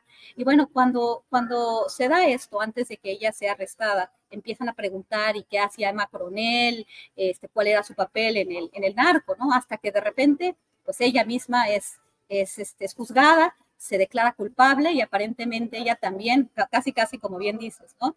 Conspiraba para la creación del, del, del túnel el, bajo el cual él pudo salir Joaquín Chapo Guzmán, todo parece un espectáculo, hasta el mismo túnel, ¿no? Todo, todo, Kate del Castillo, todo esto parece ser realmente una, una parte de una serie de Netflix. Es, es, muy, es, muy, es muy complejo, ¿no? Pero sí eso alimenta una narrativa de que también las mujeres mexicanas pueden tener esta este, esta capacidad de operar, de hacer operaciones, lavar dinero, porque no solamente podrías decir que estamos hablando de la esposa de Joaquín Guzmán, del cártel más importante de la droga, que para los estadounidenses, con su hipocresía, dicen que, bueno, este, hasta quieran declarar la guerra contra los carteles, todas las declaraciones últimamente, principalmente de políticos republicanos, que va a ser probablemente el centro de la campaña del 2024, obviamente se enfoca ¿no? en, en, en lo malos que son los carteles y el, todo, lo que, todo el daño que hacen, no solamente a su población que está realmente perdida en estos momentos, estas, estas zonas ¿no? de tolerancia, de consumo de drogas cada vez más, más, más extendidas, cada vez más difícil. Y eso sí es cierto, ¿no? Pero ¿qué, ¿qué, le dan a Emma Coronel? ¿Por qué? Porque cooperó, supuestamente, ¿no? Entonces está ese suspenso. Ella no puede salir a los medios porque eh, ella dio información a las autoridades y por eso en el plea deal, ¿no? en, el, acuerdo extrajudicial que tuvo con las, eh, con las autoridades estadounidenses, por eso mismo ni siquiera le dieron tres años, sino este, dos años y, bueno, con, esta, con este lugar en, en el medio término, le dieron un trato VIP, ¿no? Le dieron el trato más, más más, eh, más, más bueno que se pudo tener y ahora su vida está en peligro, ¿no? Vamos a ver cuál es el siguiente paso. Leí eh, y lo recomiendo bastante en su, en su página de internet de Joan Grillo, que escribió una, una historia, ¿no? Y te das cuenta, ¿no? Cómo, le, cómo ha jugado este papel, lo ha jugado muy bien y la forma en que él lo reporta, conociendo todos los detalles, pues sí pareciera ser que es como una parte de una serie de Netflix, ¿no? Algunos episodios de una serie de Netflix o una serie de Netflix completa, ¿no? Es impresionante, pero esto más bien me huele a, operación en los Estados Unidos, ¿no? Eh, porque en realidad... No, no hay manera de escucharlo. Bueno. ¿Me, me escuchas? Adelante, sí, sí, ah, adelante, ah, adelante, Guadalupe. Sí, ah, ok, muy bien. Sí, sí, sí, que bueno, este, yo realmente recomiendo esta historia de Joan Grillo que escribió, creo que el día de ayer, este, y hoy, hoy, la, hoy, la, hoy la pude ver, ¿no? Que parece, parece realmente sacado de una, de una película de Hollywood, de una serie de Netflix, ¿no? Puro, este, espectáculo, pero eso sí, con una narrativa que nos sigue poniendo el dedo a los mexicanos, que nos sigue imponiendo políticas antinarcóticos que nos han afectado demasiado, que nos han hecho declarar la guerra contra el narco, militarizar nuestra seguridad, eh, seguridad nacional, eh, militarizar la seguridad pública, disculpen, y bueno, y seguimos siendo los que no podemos, y esta narrativa pues alimenta los procesos electorales, ¿no? De una noción soberana, lo cual es muy, muy complejo, ¿no? Todo eso alimentado por los, las, los arrestos y los juicios a Genaro García Luna, el arresto de Salvador Cienfuegos, los mexicanos son completamente corruptos, vinculados con el narco, las mujeres, es un mundo podrido, ¿no? Y muchos estadounidenses, de acuerdo a estas historias que se presentan en todos los medios más importantes de los Estados Unidos, el New York Times, el Washington Post y otros medios también muy importantes en otros lugares, como la BBC, por ejemplo. Eh, eh, he recibido muchas llamadas de muchos medios de ese tipo para la historia de Emma Coronel y las mujeres del narco las, las narcas, ¿no? Es, es, es tremendo, me parece, me parece increíble eh, lo, que, lo que se está presentando y cómo se está presentando, conociendo la trayectoria, la capacidad y, y pues en realidad lo que ha sido la participación de Eva Coronel en este mundo del narco que más que eso pareciera ser simplemente el mundo del espectáculo.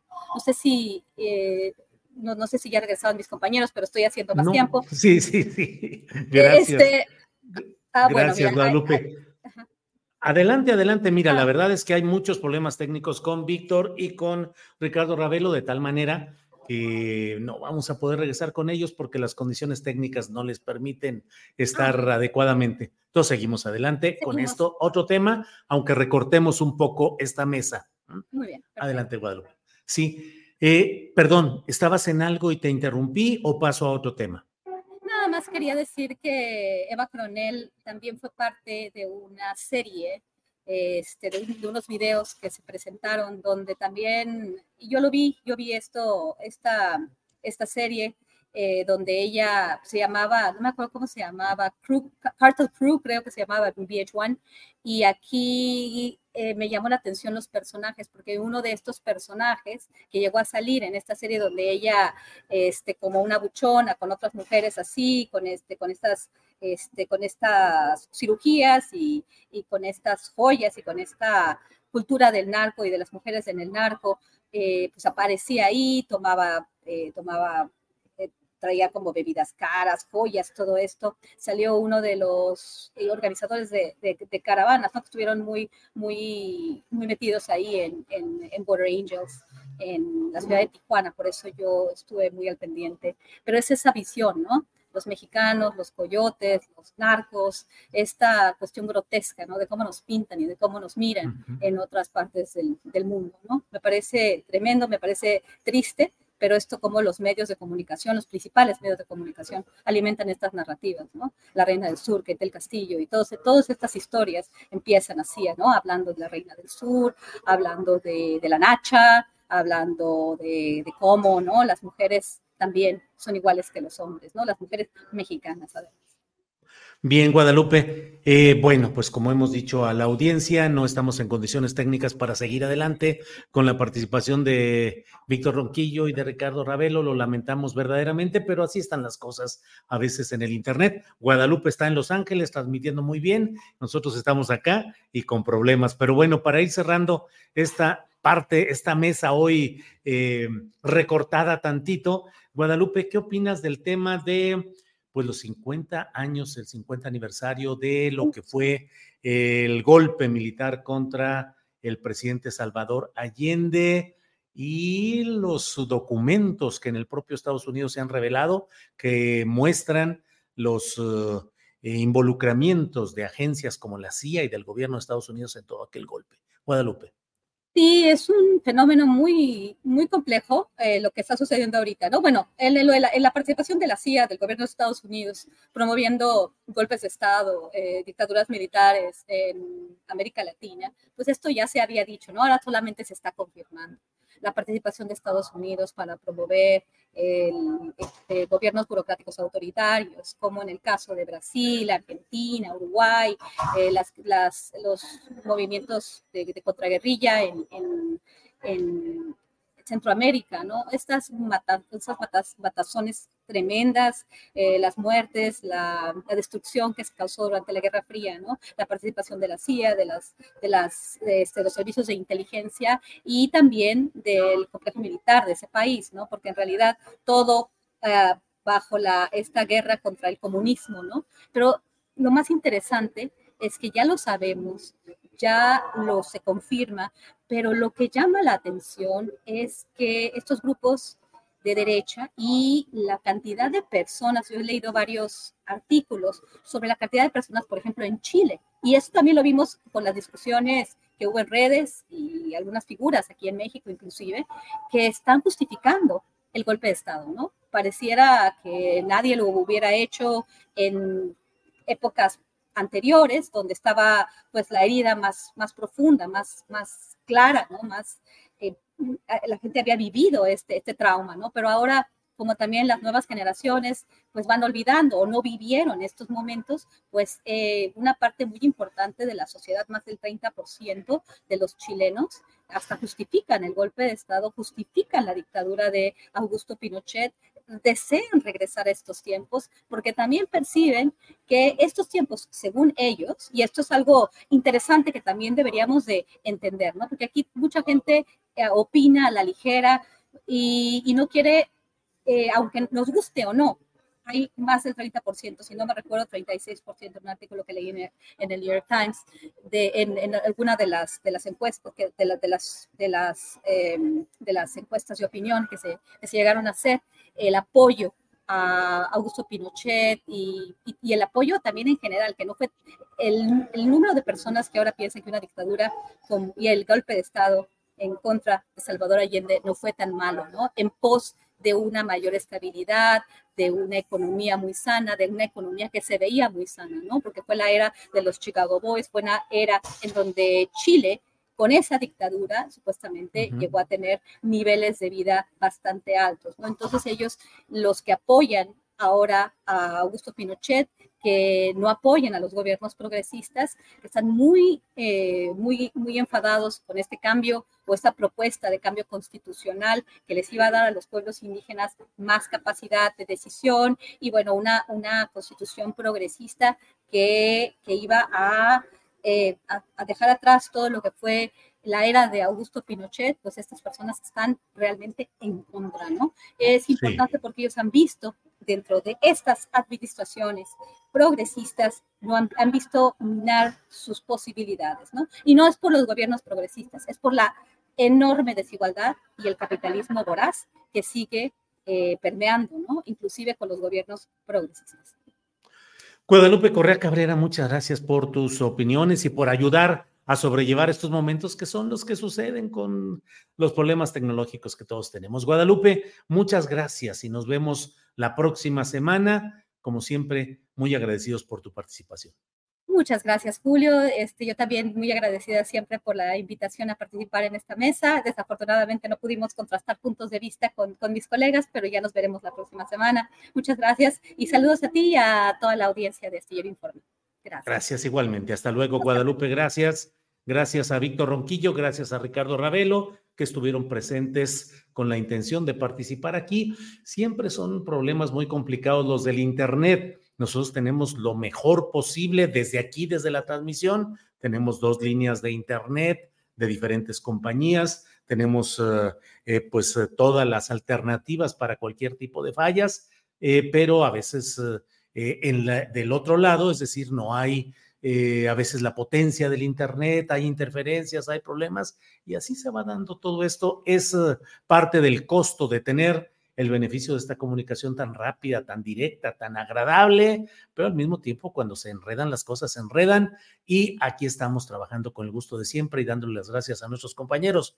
Bueno, voy, le comento que mire lo que son las cosas. Samuel García, el gobernador de Nuevo León, simple y sencillamente dice, pues que su esposa es una, pero si cantadita para ser candidata al Senado de la República. Pues hombre, si fue la de Fosfo, Fosfo, fue la creativa, fue la mujer que empujó todo, pues al Senado. Y del Senado luego, pues, eh, pues normalmente los senadores son precandidatos naturales al gobierno de su estado. Pues mire qué cantadita está esa secuencia política, pero también dice que el otro candidato debería ser Luis Donaldo Colosio. Todo esto en Nuevo León pues son parte de estos arreglos políticos o de estas propuestas, aspiraciones. O sea, Samuel García anda metido con la expectativa de ser candidato a la presidencia de la República. Imagínense, el candidato a la presidencia de la República, su esposa candidata al Senado y perfilándose para la sucesión porque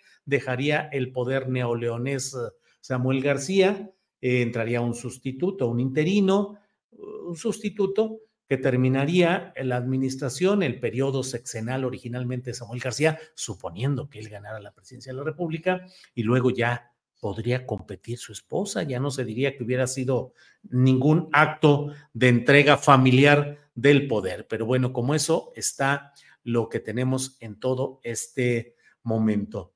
Eh, se ha aparecido también por ahí, eh, déjeme ver lo que tenemos por aquí, se ha aparecido también el propio Mire usted, se desploma el elevador del centro comercial Gran Sur en Coyoacán. Hay al menos un muerto y un herido. Es una nota de Cristóbal Morales en la OEM Informex y dice esta nota más o menos lo siguiente. Dice, alrededor de la una de la tarde, la Plaza Comercial Gran Sur registró la caída de un elevador en donde varias personas viajaban. Hasta el momento, reportes indican que hay una persona de la tercera edad fallecida, además de un lesionado en estado grave.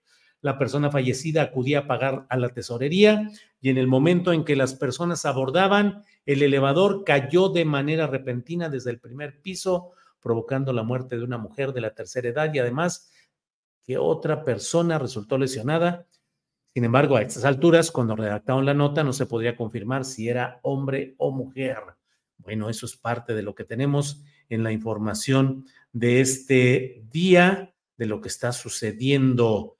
Em, déjeme ver, hay también información relacionada, bueno, pues hay muchos, muchas reacciones a esta guerra política que le ha soltado el PRI al gobernador de Nuevo León, Samuel García, respecto a estos temas de eh, la... Mm, eh, pues la persecución política que dicen que hace Samuel García contra priistas y panistas que además tienen control político todavía en Nuevo León. El embajador de Estados Unidos en México ya lo sabe. Esa información la tenemos en el portal de julioastillero.com. Tal vez podamos recuperarla en unos segundos, pero eh, dice que pues que Estados Unidos colaboró también para asesorar a México para que pudiera recuperar eh, el nivel 1 en cuanto a, la calidad aeronáutica. Estados Unidos asesoró a México para recuperar categoría 1 en seguridad aérea, dice Ken Salazar. Nota de Roxana González en la OEM Informex. Dice lo siguiente, esta nota.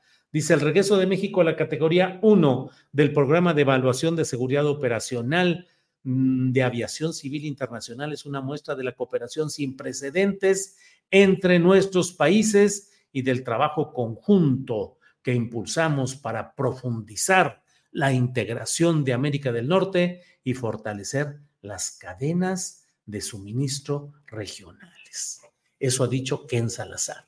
Bueno, le voy comentando que el asunto de las casas de la Casa Roja, la casa de Xochitl Galvez, sigue dándole materia a la sonrisa amplia de Xochitl Galvez, que tiene sus especialistas en mercadotecnia, en propaganda política, que están felices de la vida, rebotando lo que se les dice, tratando de disolverlo con eh, la respuesta en la mercadotecnia política. Entonces dice Xochitl que va a dormir en una de las casas que ya le abrieron porque así como su candidatura dice que se detonó, bueno, el episodio de la mariposa, pero además de eso, el momento en el que le cerraron las puertas de Palacio Nacional, dice, me abrieron las puertas para todo este esta acometida política. Bueno, pues ahora dice que así como le cerraron, le pretenden demoler su casa, la Casa Roja, ella aprende de ello y lanzó luego una eh, la contraofensiva y una una etiqueta de Internet diciendo que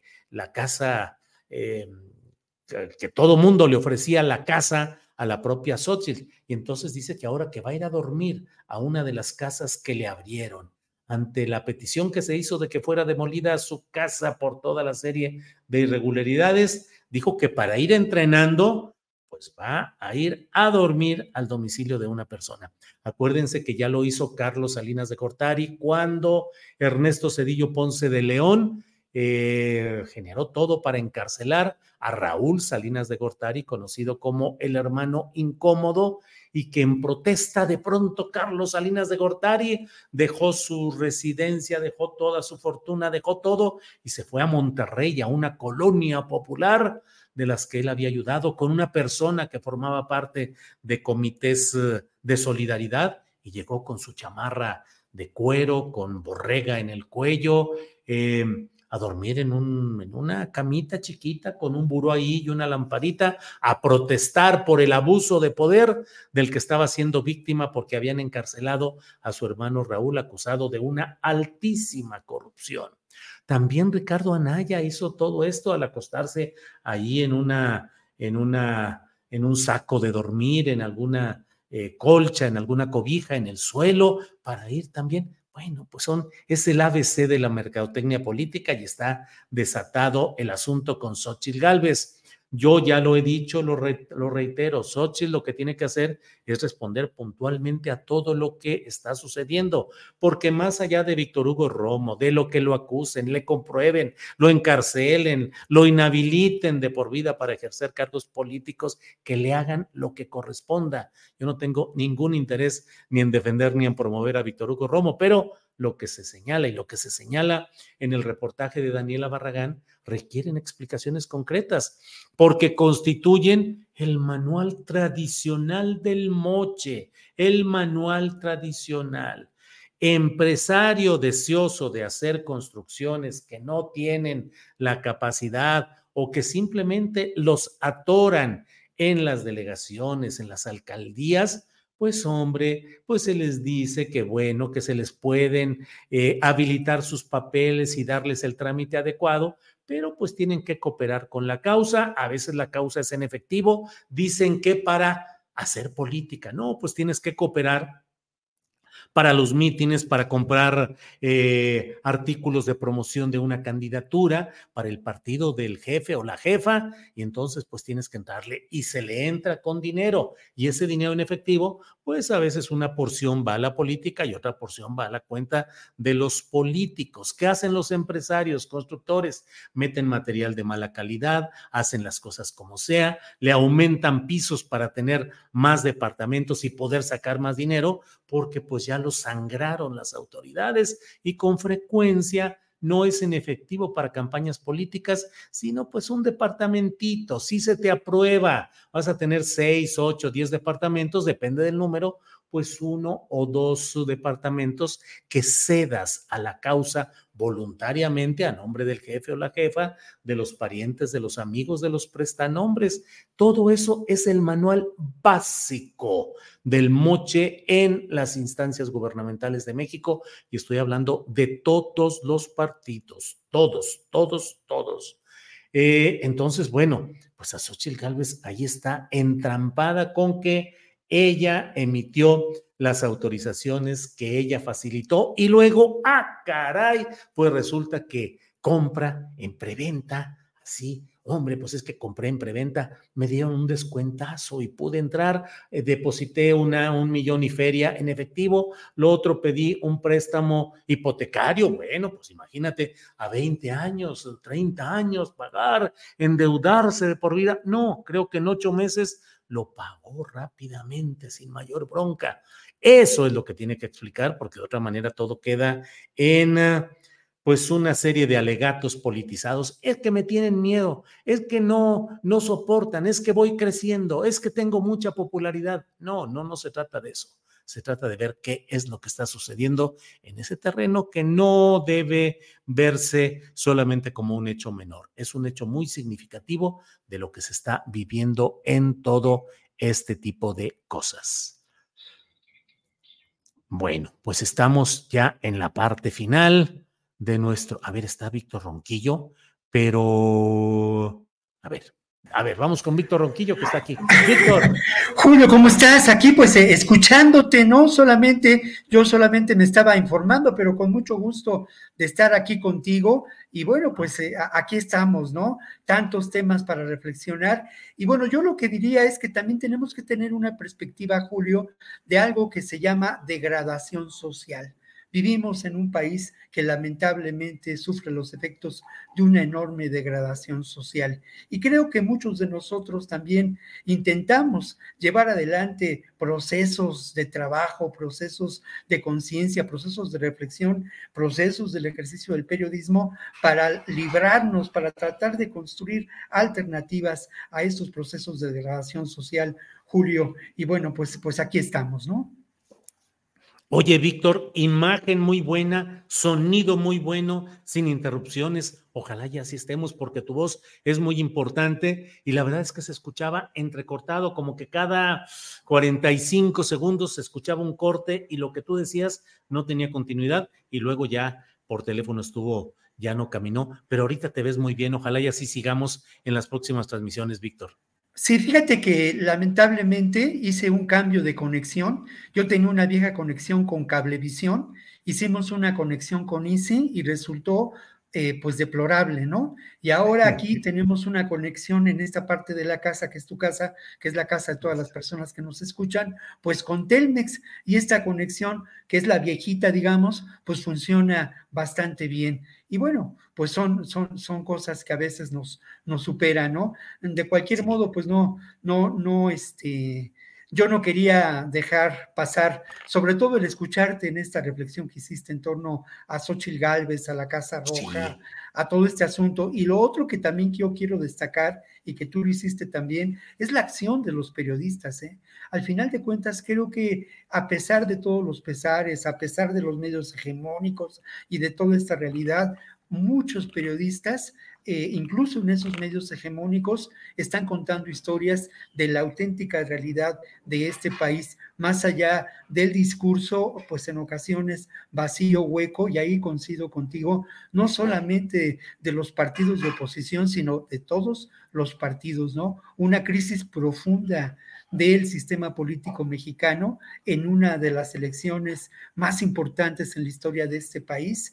Es eh, paradójico que esto ocurra, pero es parte de la realidad y desde una perspectiva, pues nosotros que atendemos a la realidad social, pues claro que estamos de muy buen humor, porque tenemos tema para reflexionar, para, para pensar, para escribir, pero por otro lado, pues no cabe duda que este efecto de una degradación a todas luces y en muchos campos, pues es muy preocupante, Julio.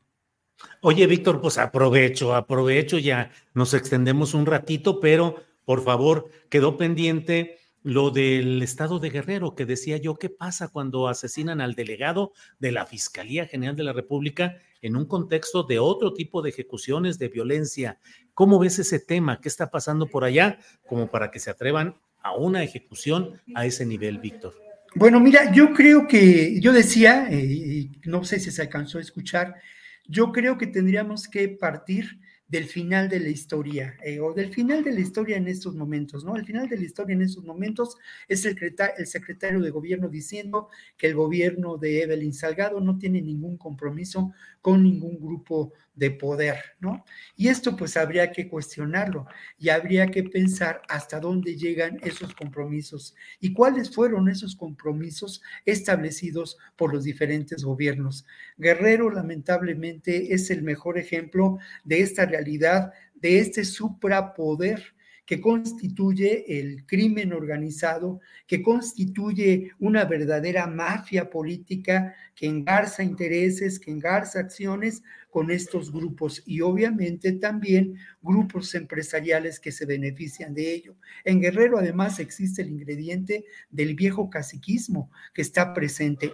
Todo ello eh, auspiciado por la acción de instituciones de seguridad que participan del negocio o de los negocios de la economía del delito. Pero lo que ocurre es que la confrontación no solo se da, eh, es decir, no es que prive un grupo, es que estos grupos se disputan el territorio y se disputan lo que representa el territorio, que por una, que por una parte sí son sin duda los recursos económicos, los recursos materiales, en fin, la minería en Guerrero, pero por otro lado también es el control político y lo que ella representa. Y es también terriblemente y de manera muy dolorosa la economía de cada día los grupos criminales en Guerrero, en Michoacán, y eso es una realidad innegable, imponen precios para los eh, productos del consumo cotidiano.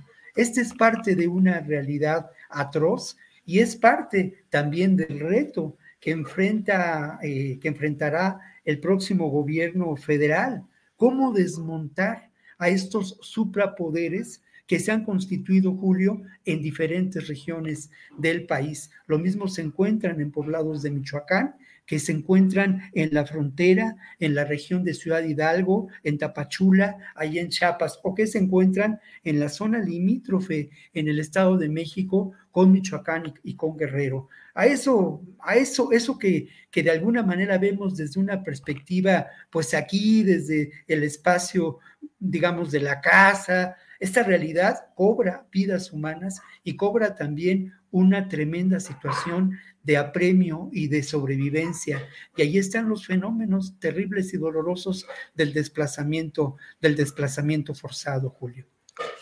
Bueno, Víctor, ni modo te debes a tu público y aquí hay comentarios de personas que dicen, mira, Patricia Mesa dice, qué lástima que no nos dio sus comentarios sobre Salvador Allende y el golpe de Estado en Chile. Y por ahí hay otros más que dicen que des un comentario. Así es que no, con mucho gusto. Con mucho gusto de que haya regresado tu imagen, tu voz, todo. De veras, mucho gusto. Entonces, adelante si quieres hacer. No, no, con mucho gusto, porque además, ¿sabes que Si hay eh, en, mi, en mi historia personal un día importante o varios días importantes, en esa galería de días importantes, seguramente está el 11 de septiembre de 1973. Y está este 11 de septiembre, 50 años después. Y Salvador Allende en su último discurso hablaba de que el futuro tarde o temprano llegará. Y yo te quiero decir, Julio, que a pesar de toda esta reflexión que he hecho hace unos momentos y de lo que hacemos jueves, jueves a jueves, yo creo que el futuro está con nosotros, ¿no? Y creo que al final de cuentas, los países progresistas de esta América Latina dan muestras y hacen ver claramente que ese futuro es transitable, que ese futuro de nuevas alamedas nos espera y que tenemos que construirlo, pero que en esa ruta estamos. Y hay un ejemplo muy concreto de esto que menciono, además de la conmemoración, además de la historia, hay un ejemplo muy concreto que se dio días antes en la reunión que se llevó a cabo en Cali donde, eh, convocada por el presidente Petro de Colombia, en donde se discutieron los temas de la nueva política de drogas en nuestro continente y en el mundo.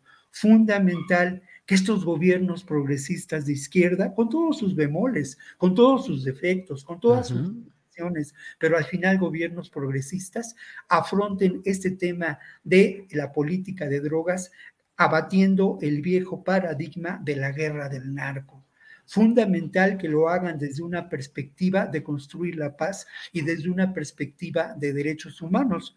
El programa de política de drogas de Colombia es un programa que tiene estos tres elementos centrales y además fue fundamental en esa reunión la participación de nuestro país, porque al final de cuentas, los mayores efectos de la guerra contra las drogas los sufrieron Colombia y México.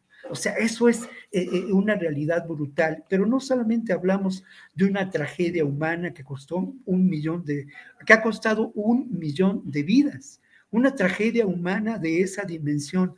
Además hablamos de algo que no se dice mucho, pero es el golpe a las instituciones democráticas incipientes en nuestros países, ¿no? Efecto de esa guerra del narco, que no es otra cosa que un ejercicio de neocolonialismo por parte de los grupos más oscuros y conservadores de Estados Unidos, ese complejo militar industrial del que hemos hablado en, en otras ocasiones. Pero a mí me entusiasma mucho hablar de ese 11 de septiembre, porque de ahí venimos. Somos parte de una izquierda de una izquierda que está convencida que puede transformar al país y puede transformar al mundo a partir del ejercicio democrático. Eso es el legado fundamental de Allende. Y Allende, a pesar de todo y a pesar del ataque terrible al Palacio de la Moneda, Allende triunfó y triunfó culturalmente. Víctor, muchas gracias, muchas gracias por haber tenido eh, el sentido periodístico de decir, aquí estoy y te capté y dije adelante y qué bueno que pudimos tener tus opiniones, no con la amplitud de lo que fue toda la mesa, pero bueno, como quiera ya algo abordamos, algo salimos adelante.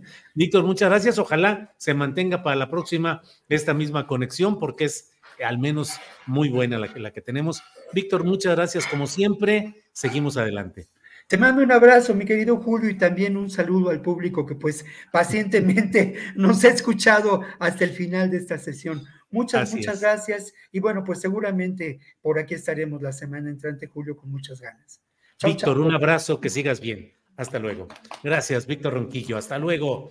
Eh, bueno, eh, Ricardo Ravelo tenía problemas, creo que más complicados, no nos escuchaba, no, no sé, eh, pero bueno, para la próxima le damos un poquito más de tiempo también a Ricardo Ravelo para que tenga la expresión que, bueno, aquí ya eh, la tuvo eh, con cierta amplitud eh, Víctor Ronquillo, dadas las circunstancias. Pero miren ustedes, los compañeros que colaboran en las mesas son personas, lo leía ahorita que lo explicaba Ángeles Guerrero, mi esposa, que decía, pues son unos entregados todos ellos y en las condiciones más difíciles participan en este proyecto en el que nos mueve la decisión cumplida de entregar lo mejor del pensamiento crítico, analítico. Los colaboradores son personas que tienen una vocación por decir lo que piensan con una claridad y una inteligencia bastante notables, bastante destacadas. Y la verdad es que yo, yo lo sé, el esfuerzo que hacen, lo, el nerviosismo de que no entra la conexión, porque así sucede en lo general, porque así tenemos esos problemas, porque el propio nosotros transmitimos a través de StreamYard en nuestra plataforma y bueno, según eso es lo mejorcito que podemos tener para este tipo de transmisiones, se atora a veces, StreamYard se atora porque pues estamos así como la tecnología nos regala la posibilidad de hacer estos programas y poder discutir y analizar, pues también nos implica a torones que, bueno, recuerde que esta es producciones con lo que hay. ¿Y sabe qué? Hay mucho. Hay mucho compromiso, hay mucha decisión, hay mucha entrega, hay mucha honestidad, hay mucha credibilidad. Producciones con lo que hay y hay mucho. Y siempre salimos adelante de una u otra manera con la amabilidad de su audiencia, con la amabilidad de su atención, con la solidaridad, con la complicidad de quienes nos dicen, no te preocupes, bueno, pues así sucede y adelante, y ahí vamos caminando. Bueno, ándale, aquí me pone Alfredo Carrillo González, pues esfuérzate más. Oh, bueno, está bueno, Alfredo Carrillo, pues ahí voy, despacito. Esfuérzate más, hijo de la guayaba. Bueno, Car Arrofer dice, gracias por su esfuerzo, la tripulación astilleros y sus invitados son de, la son de lo mejor. No se aflijan, por favor, entendemos las fallas. Eh, Víctor Villa dice, sí, Julio, sabemos que ponen su mayor esfuerzo y es un gran programa. Em, gracias, mi niño, mi corazón desde Canadá nos envía Dani A. Bueno, gracias desde Canadá, muy amable, supongo que Calgary, Canadá, eso creo. Muy bien, muchas gracias Julio a todos los colaboradores, dice Isabel Elizondo, Vientos Ronquillo, Israel Galván. ¿Qué creen ustedes que Víctor Ronquillo, cualquier otro dice, ah, bueno, no se pudo, ay, nos vemos y se acabó? Y no, pues Víctor se cambió, se fue a otro lugar, encontró la otra conexión, se conectó y ahí estaba y ahí lo vi y dije, para adelante. Maritza Aguado Sierra nos dice, ay, ay, ay, Aquí está. Julio, no hagas caso a críticas. Tú como Xochitl, ríete. Jejeje, jajaja, jijiji, jujuju. Muy bien. Muchas gracias, muchas gracias. Nos vemos a las 5 de la tarde. Recuerden que hoy a las 5 de la tarde está Paco Cruz, el gran periodista Paco Cruz, que supongo que nos va a hablar ni más ni menos que del Estado de México, que casi no le sabe al asunto. 5 de la tarde Paco Cruz en este mismo canal astillero y a las 8 de la noche está Claudia Villegas con sus eh, programas de economía social que cada vez están mejores. Bueno, arrancó con todo y así se ha mantenido. Y a las nueve de la noche tenemos otra videocharla astillada. Cinco de la tarde, Paco Cruz. Ocho de la noche, Claudia Villegas. Nueve de la noche, un servidor. Gracias por hoy. Buenas tardes. Hasta pronto.